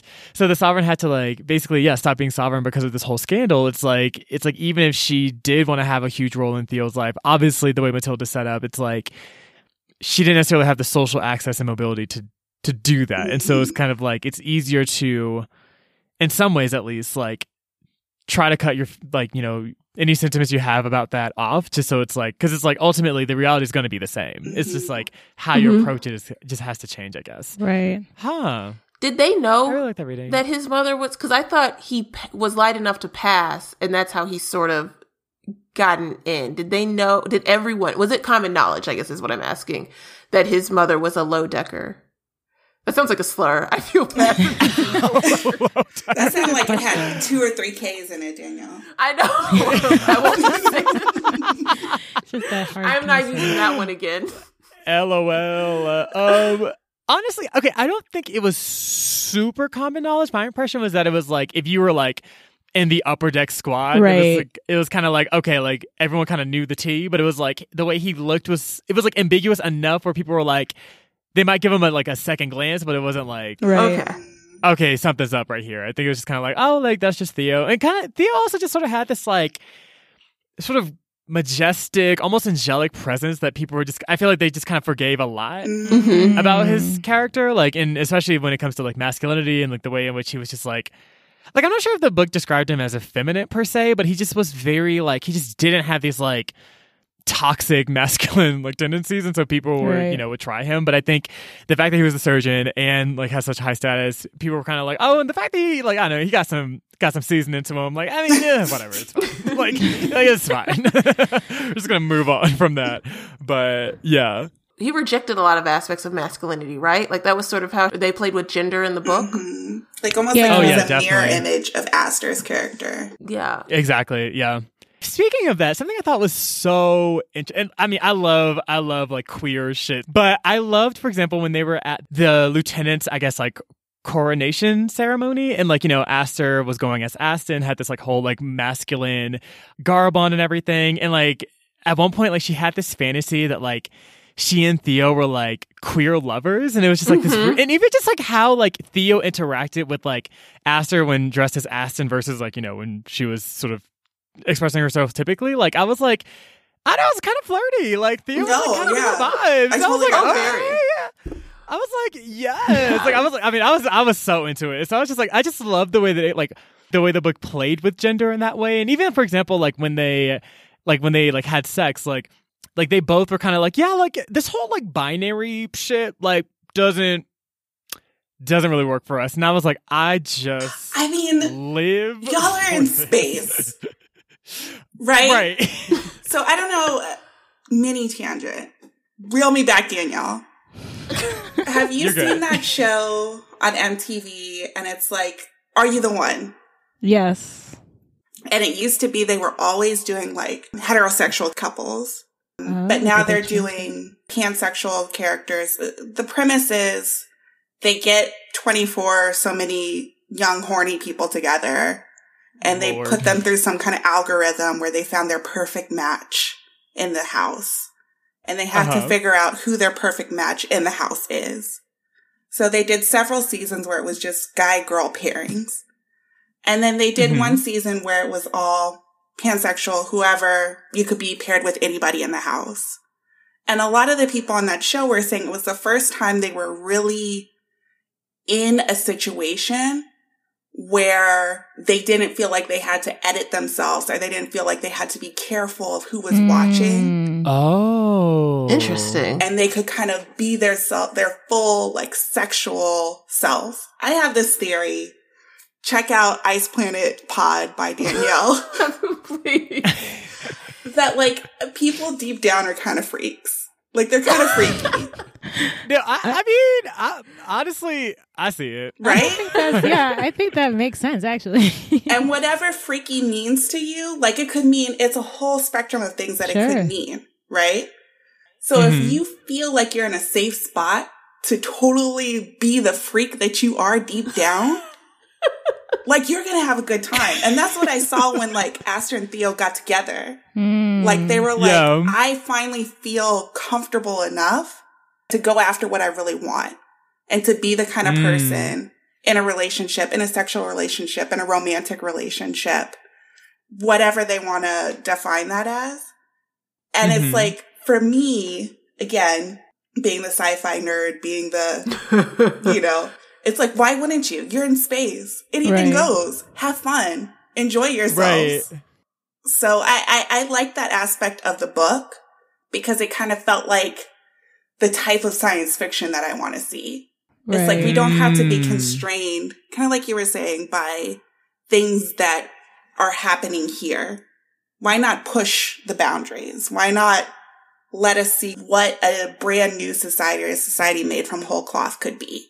Hmm, could look like. Ooh. But I very much was reading it. I was like, okay, guys, I like it. Yeah. That's so interesting. You know, I love the surgeon Aster stuff because I'm romantic trash. romance- So No, you're just a romance person. You've taught me so much reading all these romance books. I love it. All these people Oh, sleeping with aliens. I love it. You're gonna embarrass me in front I of company like that. I'm sorry, guys. Like I've had a glass of wine and I'm in here hiding from, literally hiding from my baby Wow. who's with his daddy right now. And I was it's gonna like, say, I feel like it should be easy to hide from an infant. Like you can't really. you would think that he never blinks. They don't tell you. Babies don't blink.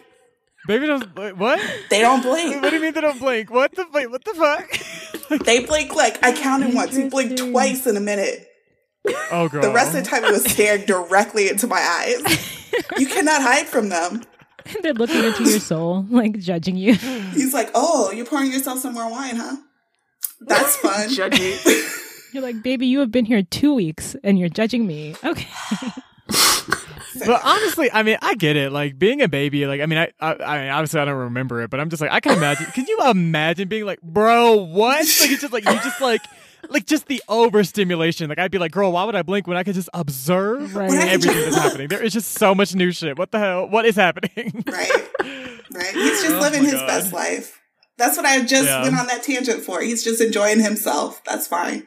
Uh, I love that. I love that. I, I actually have a like a kind of follow up question to the "Are you the one?" situation. So, in the season, was it like most people sort of identified as pansexual or like kind of otherwise more sexually fluid, or like what made it so that everyone kind of felt like, "Oh yeah, girl, I can just do whatever." Well, first of all, they were all extremely horny and drunk.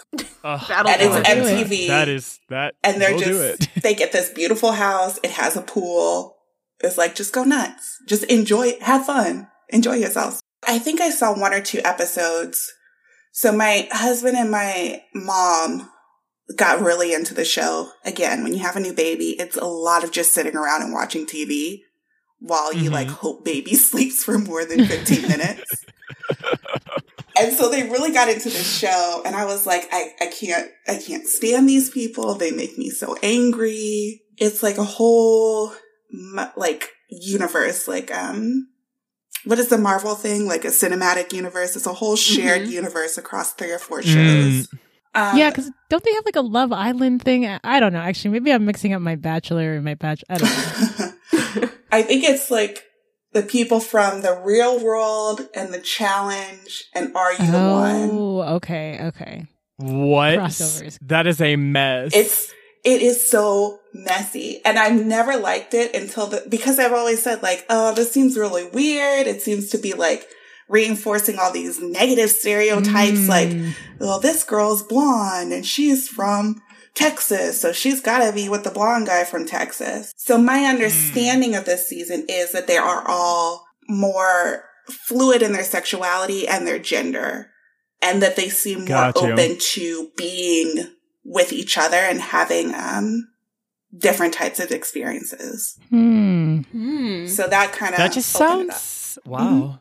It's messy, Oh, I'm sure it's still a Well, you mess, got a bunch but of like, drunk, horny people, right? so- Yeah, And they- is right? Can you imagine? I love it because it's proving like anyone of any elk can be super messy and drunk in a hot tub. Oh my god, the underlying factor is the hot tub. It's true. Right. Right. Oh my god. It's just like so funny because I feel like when I was growing up, like uh, talk about tangents. I feel like growing up, like I would watch shit like this on MTV, like the Real World or whatever, and I'd be like, oh my god, like when I'm grown, I'm about to be like in a hot tub, Mhm. like you know, just out here, and it's like, I mean, I've had my moments of like shenanigans, but like I don't know, it's like a typically placid existence. Like I'm not really out here just like. Jumping in a jacuzzi every night with like some new, you know, like it's just like I'm like, it's like Because pretty every time you've been in a hot tub, it's like you've had to pay a price to get there. That's true. Exactly. That's Either- right. That it? You had to hang out with your weird friend, right? They're not just drunk in a hot tub; they're Mhm. drunk in a hot tub on TV. Oh. which is That's true too. Cameras. Oh, Different yeah. level. That's true. But you're not about to mess it up. Whatever, you know? You're having fun. You're an adult. You got to go to work on Monday. Right. This is their job. You know, they're on television. Yeah. Although Marcy, Yeah. you're not that old. Like we could, we could still get messy. I mean, listen. Can I is- ask how old literally- you it's guys are? Truly, it's not too late. I'm 26. We're both Oh. 26, actually. Oh, your babies. Oh, your babies. But, oh my god, thank you. right. Enjoy your Oh my mid God. 20s. oh my, I feel like this is the weirdest part of my life to date, quite frankly. Like, I don't know. I feel like when I was like 23, 24, I was just like young and fun. Right. And now I'm just like, oh, girl, what, who do I want to be? Like, Right. what, like, what is the kind of life I want to lead? I feel like I'm asking myself all these existential questions. And I'm like, That quarter I life feel like- crisis. Yes. Mm-hmm. right. It's I was like. I feel like it was easier when I was just like 20. fucking around and just getting drunk Yup. and just not, like, when nothing mattered. Like, when I was just like, just hanging out. And now I'm just like, wow, I guess I should, like, you know, reflect and practice self care and I don't Right. know, Figure out what to a therapy 401k just, like, is. Right. I was like, maybe I should Right, drink like, eight fig- glasses of water a day. Like, maybe I should. It's all downhill. Danielle and I are in our 30. Mm. Well, listen, I hit 30 and I was like, well, I did it, so I don't care anymore. I hit 30 and I stopped giving a fuck about No, anything. no, no, you ran four marathons. What? I wouldn't do Serious? mar- I'd have not ran a single marathon. It's a three. It's a five k. Oh, There's a big difference between a marathon. I don't care. You were exercising, girl. I'm sorry. This is not oh black chick lit. Please, Yeah. Please stay No, focused it is. because we will get way off topic. no, y'all are totally fine. Y'all are totally fine. This Yeah, great. honestly, I mean, everyone does say that. Like, when once you hit 30, it's like just the level of fucks just truly Goes down, plummets. right. Which It honestly, truly I'm- does. Yeah, I'm like, I'm excited for because it. I'm I'm I'm excited for that because I It feel was like like, right a now it's like burden was lifted off my shoulders. I was like, who do I got to impress? That is These true. children? I don't give a damn. I don't care. I don't have to know who Migos is. It is. to know who Migos is. I'm dead. all right. It's Saturday, and if I want to watch like if I want to watch a movie by myself and drink, I'm doing that. Like, I'm gonna don't need stay to go home out. and watch Goofy movie again.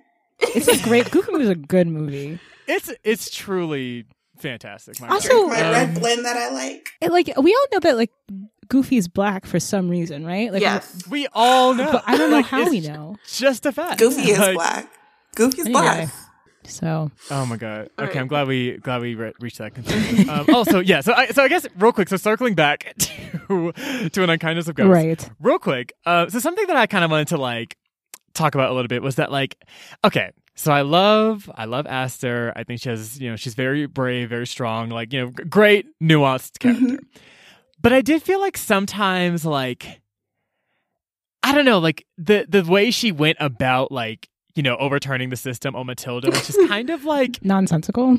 and right like just kind of Non-existent? Sorry. right like, these are all great words like kind of just brazen a little impulsive uh, not a little just a lot impulsive and just like yeah. i don't know it was just one of those things where like i felt like in some ways okay i'm not I- i'm not going to victim blame and say that it was aster's fault that like she experienced violence But obviously there were people who like did violence things like to her and people that she cared about but i felt like there was a level of i guess strategy or like yeah, just like intention that was missing sometimes in some of her actions. Um, and I guess I was just wondering, like, like I guess like when we talk about social movements and stuff like that, like usually like there is kind of like a level of like st- strategy and like working within systems to like break them apart and things like that. But I just felt like here was just kind of like just whatever bucket, like we're just gonna like just go for it. Like, do you feel like in a Mhm. place like Matilda there is a place for that, like that kind of strategic undoing, or did you feel like sort of the way Aster went about it was kind of like given the culture of Matilda, like it's like honestly you just kind of have to be just unabashed and just just go for it. How, how did y'all feel about that? Well, that was the one critique I had about this book was the end where they're like, fuck it, we're setting fire to everything and burning this whole thing down felt kind of Yep. rushed Mm. because it it, It- seemed yes. to come out of nowhere. All Literally of a sudden, nowhere. everyone has guns, and suddenly we're able to communicate Right. with all the other people on all the other decks. And we're, I'm like, we could have done that in a more low key, strategical way instead of like, Right. let's just blow everything up all at once. So that was my one critique. Mm. Mm. So I'm with you on that. I think Aster as a person isn't very, I guess, subtle. Like she doesn't, she codes as autistic, right? Like she, Yeah. she doesn't I would get, say so, yeah. yeah, she doesn't get rhetorical jokes. She's not subtle. Like if we say we're going to have a revolution, she's going to take that word to the literal definition and we're going to have a full on revolution. And I think maybe that's just what happens when she's leading, when she's in charge. Maybe. Right. I think Yeah. we're supposed to see her as not lacking or deficient, but Yeah. more so like she sees social interaction and kind of relationship management with other people Mhm. differently than you might code as what's normal. Mm. So for her to be like the lead of this revolution, like she struggled. Right. Like she was very good with her plants. She was great with medicine. She was great one on one when she was feeling comfortable with Theo. But like this Mhm. overall structure Mm-hmm. and trying to relate to people who were kind of like, I don't know what's the word, like neuro, neurologically different and their executive functions were different and the way they organized their thoughts were different. That's where she struggled. Mm, that's a good point. And I think it's to what you're saying. It's like you never know who's going to be the leader of something. And it's not always like, you know what I mean? If like someone told me to like lead anything, I'd be like, oh, you should have chosen somebody else. But it's like, well, sorry, it falls on you. You're the one with the access to Theo and you're the one with the access to the lieutenant. Although, and so on the one hand, like I understand that like people are imperfect. And so the people who lead change like the story of a change. like i'm sure mlk all these people everyone who's ever led anything i'm sure they've like you're like Ugh, well if that person didn't have that flaw that would have been better Mhm. but at the same time as much as i give credit to that some points in this book i'm like this is just a rushed story we just need Yeah. there's a Mhm. pacing issue we need pacing things could have been Mm. revealed earlier if you're going to have a random change in pov give us a warning or be consistent Yeah. and also, also, Mhm. you really could have killed the lieutenant when you were over there helping him out. I'm just saying, Theo brought you to the lieutenant, and y'all had this medicine in this bag. I was like, you don't need strategy for that. Kill him there. Put him out the airlock. The sergeant accused her of it That's tr- multiple times. right. He's like, "Did you poison him?" Right. And I was like, did you ask her? And if not, why not? I think Giselle even asked her at one point, like, "Did you do it?" Like everyone's Yeah. like, "Girl, did you do it?" Everyone's like, bro, Aster definitely killed the lieutenant. Like, obviously, like, yes, or the uh, the sovereign, I should say. Yeah, no, that's that's real. Yeah, the pacing was, a, li- yeah, I, I feel like, yeah, like the the sudden revolution at the very end, it just seemed like, like you saw the tension brewing with obviously like with Aster and Theo and like other characters, but I guess just like that bigger social like tension. I, I guess you didn't necessarily see it as much, or at, at the very least, I guess you kind of start to see it with Flick, like when Flick was killed. Mm. Like Oh. everyone did kind of like rush the stage, and that kind of like brewed some of the the tension. But I don't know. It's just it felt like yeah, like it's just like all of a sudden people just got hella buck, and we're just like buck it. We just gonna we're just Yeah. gonna go in, and I was like, You oh know, my god, like a crowd can turn so fast. Let me tell you. That's when real. I moved out Yeah, here and the. Lakers won some kind of sports ball game, they set a cab on fire in the street What? because they No, they- won. what? Because they won outside my apartment. They set a cab on fire. oh, on fire. no, they didn't. If you are win, you serious? You give ice Crowds cream. are unpredictable. That's true. That's so maybe true. it's real, Listen, but maybe sports it's not. crowds too. I don't know. Maybe narratively, it's not. Um, I don't want to say earned, but it kind it doesn't kind of lead you there as well. Mm. I think it's just a combination of being too fast paced, but also leaning into things that actually do happen. Like you can just snap and have a That's true. like look at Ferguson.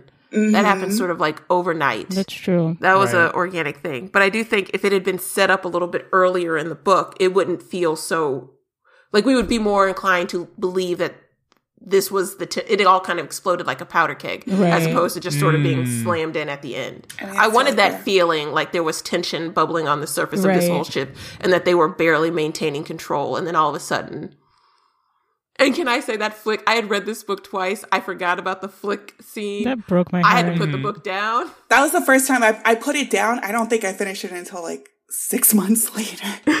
oh my god, yeah, I was like, I it can't was. do it. Oh Uh, it was tough. yeah. Yeah. And it's just like, I don't know, sometimes I wonder like and maybe this is just a, like a personal preference, but I feel like sometimes like like scenes like that obviously add a layer of like grit and sort of like the holy shit like this like culturally Matilda is just like heinous, but it's like I'm like, are there other ways to do that? Like, I'm just like, mm. did Flick have to die? My God! Like, I don't know. It's just like, I know. Sometimes I, I, I guess sometimes I wonder if the violence felt a bit too, like gratuitous. Like if it was just like, like borderline excessive. I guess to the extent that violence can be. I don't know. I, I think that's just like a threshold that everyone just has like different Yeah. sort of Mhm. boundaries on. And I think for me, I was just like, God damn! Like I was like, Flick, like Flick was. Uh, like Just a kid. like I like I like like just like right. Like just such a cute kid, and I thought like okay, like you know, chapter one, maybe Flick will come back, Mhm. and then Flick came back and was killed in front of everybody, and I was just like, Mhm. that just I like I d- like why It gets you. like, I, like Yeah. it's a good book, Yeah. but it's like I don't I don't want to go back and I don't feel like you can recommend it without saying like this book is really going to get you in your feelings. Right. Mhm. That's that is perfect. Actually, yeah, I, I feel the exact same way because I'm just like, who I. There are elements. I, I feel like it can. I mean, obviously, case in point, us. Like, I, it can spark some interesting discussion. But Mhm. like, who just reading it, I'm like, I, I mean, make sure you're ready. Make sure Right. you're Yeah. seated. You're hydrated. You got some sleep the night before. Like, just make sure you're And like also, like, taking care of yourself. Check the news because I was we were talking about this last time, Marcy. Because well, or don't check the news when you read it because it's like sometimes it's heavier because you're like this actually isn't over in real life, Right. And Yeah. Right. I don't know if I want to do this today. Like, Mhm. Yeah. Would you Tomorrow. say that because vi- violence in media has never really bothered me, mm, but I feel like in the last say 4 years and 1 month or 3 years and 1 month when is 2016 it's been a little bit harder like in my Mhm. entertainment like in my off time to read things that are Mm. excessively violent or bleak or um, yeah. hmm sad Yeah. Mm. and I don't know if you guys have felt the same way, but it's it's been a lot harder. I actually feel the exact same way. Like I feel like yeah, more recently it's just been like yeah, like stuff like this is just like it's like I can appreciate it, but it's like it has to be like spaced out. Like I don't know, because I feel like I guess a book is just way more immersive, and so it's just like mm, even if you see something on the news, it's just like okay, like that's terrible, but it's like there's just something that's a bit more fleeting about it. But sitting down and like intentionally taking time to like dig into the depths of like how heinous humanity can be, I'm just like oh, Right. God, girl, I- the world's already kind of a hard place, Place to be in. So I'm just like, this Yeah. is just it's a lot. Mhm. Yeah, but but sorry, what were you gonna say? Well, I was just gonna say we had read reread Roll of Thunder, Hear My Cry, Mm-hmm. and like Ooh. we had both read it as like children, and then we reread it again. And it was like I don't remember this book. That book was hard for me to finish, and that's a children's book Mm-hmm. about like Mhm. racism. I was like, not only because I guess I'm an adult and I'm more sensitive to these things, but when I read this book like in elementary school, that was like what mid 1990s.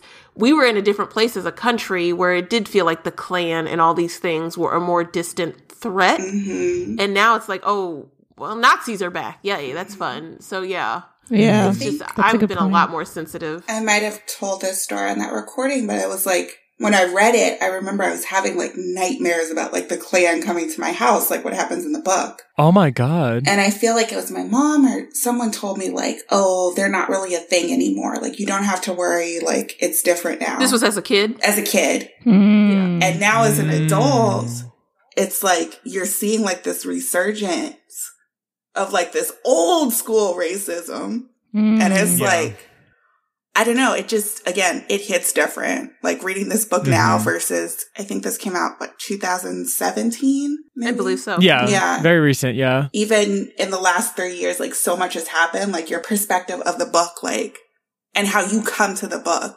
makes it so much harder. right. Mm, that I will sense. say, I think it's still sort of restrained. Like, I think it could have been a lot more. Rivers could have really buckled down into the brutality of like Mm, slavery that's and true. racism. that- yeah, I think it's That's pretty true. restrained when you compare it to some things like Beloved, or I'm trying to think of some other.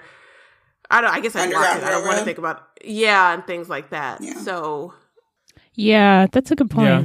That's a good point. Do you typically find that like violent books, like, are, do you feel like it's harder to, for you to absorb them, like even outside of the cultural context that we're in now? Or do you feel like you've been able to kind of distance yourself from it?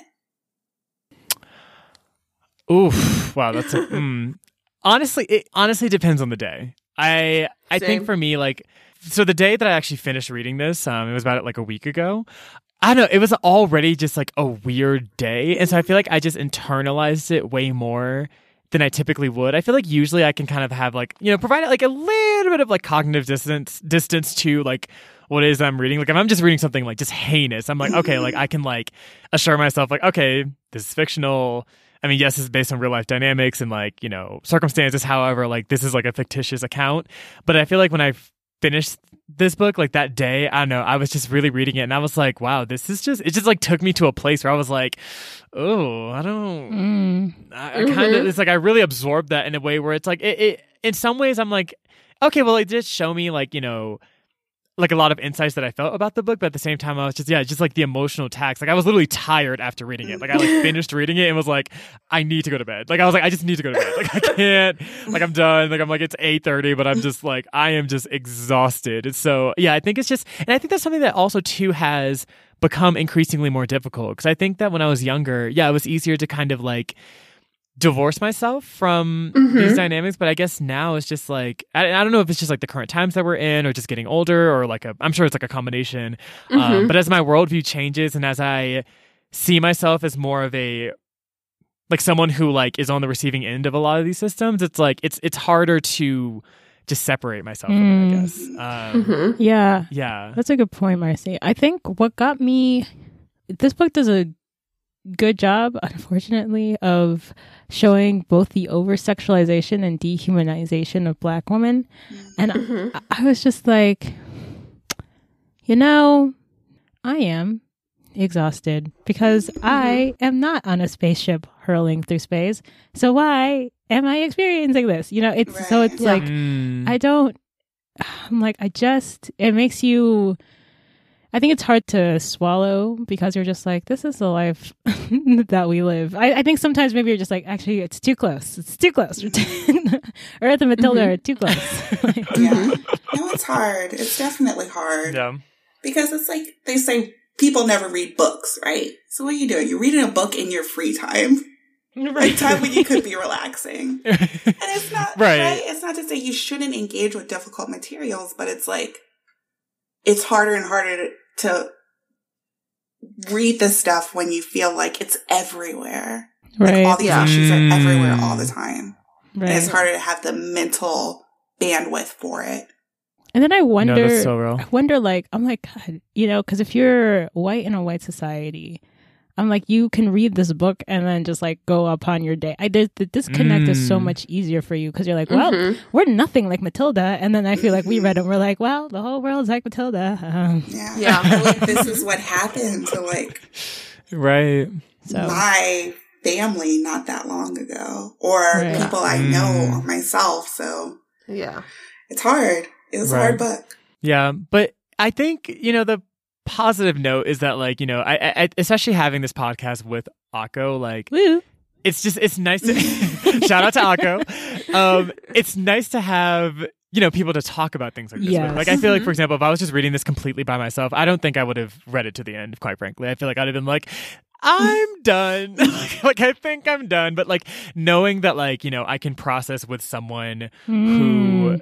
like we'll understand each other as we're talking about the difficulties in reading this. It's kind of like okay, like it allows the exploration of the ideas that are brought up in a way that I know is going to be safe. No, that's a great Yes. compliment, you know, Yeah. for each Yeah. other. And it, it shows like Mhm. the bond you guys have as a co-host. Oh, thank Aw. you. How embarrassed. oh my god, so cute. right? I'm like, oh my god, like. Well, and now Um, I feel because I was gonna say because you had talked about reading it with white people, and I think that's why sometimes these books do get pop because they feel safe. It's a fictional setting. They can say, "Yeah, we know this Mm. abuse this is bad," and it allows them to. It forces people to deal with some of the brutality we deal with in a way where they don't feel. I, I hate the coddling, but in a way where they don't feel like attacked or blamed. Mm. Cough Or- you know noise, what I mean? American Gotcha. dirt cough noise. Yeah. Mm. Oh, we I got to do couldn't an do it episode on that. convincingly, so I just Yeah. We got to do an episode on that. Couldn't We got to do a convince- chat. We got to chat about that because that whole mess. But no, it, it Ugh, is true. Like letting us have the space. Yeah. I haven't been able to read Stamp from the beginning because it's too true. Like it's it's Mm-hmm. nonfiction. I can't, but I can read. I can deal with even though it is really bad for some reason. Even just knowing, well, it's fiction. It has some like space, Yeah. some reprieve. It's just me feeling Mm. guilty again for still not having finished Stamp from the beginning. Got you. got you. Got you. But that's the book I've been avoiding. and like it's for the same reason. I don't feel like dealing with it in this culture. I didn't mind the violence in this book. I thought again, like cuz there's a lot of sexual assault in this book that doesn't get called that. And Yeah. you wouldn't I don't think if you're like Yeah. a young reader reading it, I don't even think you'd pick up on that's what's what's happening. Mm. Honestly, probably not. Yeah. Or even when Aster got really triggered when she was um working with all those men when she was trying to find what's his name Seamus. Yeah, Mm. Yeah, like Seamus, I like mhm. Seamus. Yeah, like I thank you for yeah. I, I, I be forgetting people's names and shit. them Yeah, so when she was trying to find shirtless Right.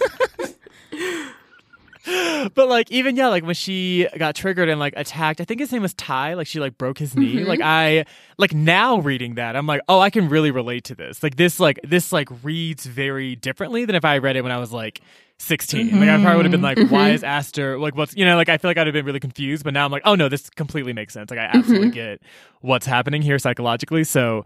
Yeah, it's just oh my gosh, this book whew, just brought up a Yeah. lot. My God, yeah. but um yes, I guess do y'all have any sort of final impressions about the book? Any final insights that y'all wanted to give before we wrap up?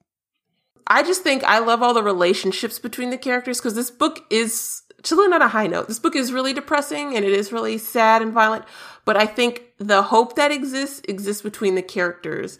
Like when Aster is doing Mm. kind things, like helping her Annie with her with the cooking or helping her with her rheumatoid arthritis, and even Giselle when Giselle has her moments of, you know, I don't know, kindness, I guess, and they play dolls and they put on plays and do all these things. Like those and her moments with the surgeon, like those were the moments that really were able to help me get through this book. It's just seeing I'm all about relationships. Seeing the relationships the characters have with each other and how they work and how they help and depend each other. Mm. Depend on each other. Mm, absolutely. Um, I would say if you're all about relationships with the romance, and I'm all about um world building with like like the sci-fi. Mhm. And I really did like. I think my favorite parts are where describing like the ship itself and the ecosystem of the ship Mm-hmm. and the different Mhm. jobs and how like the decks moved around and there were different languages from deck to deck and how like baby worked and then the ending. Ooh, see? That was my Right. least favorite part. Oh, I really? have no idea what was going on. I could not visualize those decks. I couldn't figure out, like, when they got on that one scene where they get on the decks and it turns. Oh, I love Like, that I- part. Oh, girl, I was hella confused. Oh my god, I had no idea what's going on. I had to reread it like three times. I was like, who? Like what? Like, I still don't understand how this shit, like, they're vert. I'm like, I don't get it. Can I get a diagram? That is so funny because like all the stuff with like the dolls and the playing house, I was like, I get it, I get it. That's why we work, Danielle. See? Exactly.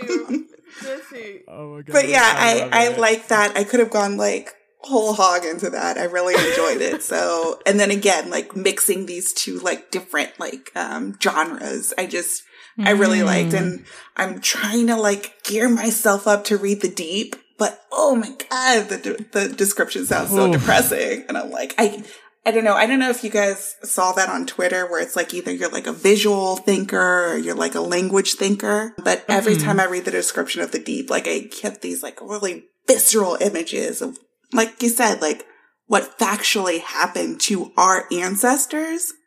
And I'm like, I don't know if I have the bandwidth right now to, to like experience that, to take that Mhm. in. Mm. That's River's next book, right? About Mhm. mermaids. About the, and they're like the descendants of, um, women Slaves who were. who were thrown overboard on the transatlantic Oh my. Okay. I. slave trade, Yeah. right? I, like I will. amazing idea. I couldn't have conceptualized that. Can I read that shit right now? Will I have had like three hours of sleep? And, you know, Nazis are marching with their tiki torches? Maybe not. Maybe I don't have the bandwidth, but maybe one day I will. yeah. Huh. No, that's. Oof, yeah. I. The earliest I would read that would be like 365 days from now. I, I like it just not 2020. Like I just just need to move forward a little bit. Yeah. Um, but Akko, did you have any other thoughts um, about the book? Um, I do. I have other thoughts. I I liked it. Uh, well, hold on. Let me not lie. Uh, That's okay if you didn't. She's like, like, wait me catch myself. I think I agree that there are a lot of interesting concepts here that I really like. And actually, after talking to you guys, I'm like, okay, all right, I see it. And I get the Afrofuturism and I like it. And I love Afrofuturism in general. But I was like, some parts of this book, I was like, I am confused about these plot points and I don't know where they're coming from. And this ending, I'm like, well, I this might be a tangent. I have a thing about when people do lovey dovey stuff when terrible things are about to happen. I'm like, yo, now is not the time to fall in oh, love. Oh, it's always the time. it's actually always the time. Oh, always the time. So, There's from the romance reader. here we go. Uh, um, but and I did think the ending. I was like, well, now Aster, you're on this planet by yourself, and him, Theo's like, I'm coming too, and I'm like, Theo, is there a second ship? How are you gonna get there? what are we doing? So Yeah. Yeah. I really, really like the middle of this book and the concepts and the relationships. So I didn't like the love, but I love the relationships. Compromise, Mhm. but I did, I did finish the book and was like, I have an issue with the pacing. Mm, Yeah, Mm. I can. That's fair. Yeah, and I had this so those same. I really will say rereading it because if we had had this discussion after I read it the first time, I don't think I would like. I wouldn't be as sure about how I feel about it. Mm, okay. Mm. So maybe I, I, I think need a re- second read. reading. hmm That makes sense. That makes sense. Yeah, I and yeah, I guess to to conclude, I, I definitely share a lot of the sentiments here. Yeah, I think the the relationships and the joy that they were able to experience to you know whatever small extent that was like was inspiring to see on Matilda. Um, and you know like the spirit of uprising despite how harrowing the circumstances. But yeah, it was just. It was hard. It was hard, but I do think, like you know, a lot of the books that we read, it, it was a really good way to have some interesting discussions. And Mm-hmm. overall, I I'm happy I read. Well, happy is a. I appreciate that. I. I appreciate that I read this book, albeit you know it, it. It definitely, at the very least, showed me some. I guess some of my confines as it relates to sort of my own bandwidth and taking care of myself as I like immerse myself into these worlds and stuff. But overall, like interesting discussions, interesting dynamics, and True. I do. I have really liked talking to you guys about this book. I was like, this Yeah, felt this was fun. This Oh my is God, super I fun. know. Yeah. I've been getting educated on sci-fi and fantasy, so I'm really loving hearing all of you all I'm talk. telling you, like, Dan, You're all making good points. The dark, what did I keep saying? Like the dark star of Molly is coming to eclipse your romance star. I keep saying this because we read so much romance last year. And I was like, okay, Oh my gosh. all right. But we started strong with Urban Lit January, which I love and Danielle hates. I uh, Mm. I like the. I, Mhm. it's like what you were saying. I love the conversation. Love it. I hate reading the book. no, it was so much Oh fun, my you guys. gosh. Thank you so much for having us. It was a lot of fun. Absolutely, Of absolutely. How can our listeners get in touch with y'all? Yeah, we are very strong and primarily on Twitter at Too Black much. Yes. Chick Too much on Lit. Twitter. Yes, too much on Twitter at Black Chick Lit. Um, my personal one is Danny D A N I underscore Lacey L A C E Y. Um, Mhm. and then you can contact the podcast if you want to email us or find us on on Apple Tunes, Apple iTunes, Google Play, wherever you get your podcasts. Wherever, just type Hmm. in Black Chick Lit. You can just Yeah. yell the Mhm. name. You can put it in Google. You'll find us. Yeah. SEO, Okay. that's that's the secret behind our success. That's my theory. oh Wait, really? Well, Oh because God, we wait, we have should- black in the name, and a lot of lists are like, our list is too white. And books, yeah. SEO is your friend. It's man. super your friend. Oh. We should talk offline. I, I, I'm like not even. I'm not even messing oh around. Oh, Like, I would magazine actually love to put talk us in. Okay, yeah. and they got Danielle's separately. name wrong. And I was Oh, like, no. We're just here, you know, because we're we're kind of drunken fools, but you know, we we enjoy it, and hearing that you guys ate pasta and listened to us is like so heartwarming. That's that's the best mm-hmm. compliment of 2020. Like hearing we got someone else, like we were part of someone else's decision to join the podcast. Yeah, to talk about books because we can't talk about these books the same way you guys can. You know what I mean? Mhm. So it's Mm. it's just such an honor to be on a different podcast and to learn that you guys are out here talking books. Yeah. Oh my gosh! Thank, you. Thank you. you. Oh yes, this, this is like what I love about this. I love just like meeting other people who have like interests in these things and like have similar platforms. It's it's, it's really inspiring and definitely like keeps us going. Absolutely. Also, y'all's So, yes. dynamic is so cute. Like, No, I live. I'm like so here for this right now. you guys are super cute. I'm going to go back and listen. I listened to a couple of your episodes, like when you first asked us on, but literally, I Mhm. can't remember anything that happened before like early December of last year. That's fair. A lot Fair. was going on. Like when my baby was born, it's like I can tell you how many ounces he's had. I cannot tell you what my social security number is, oh god. but I did She did forget her own birthday. I did forget my own birthday. Oh my god. But you Babies guys, mess you up.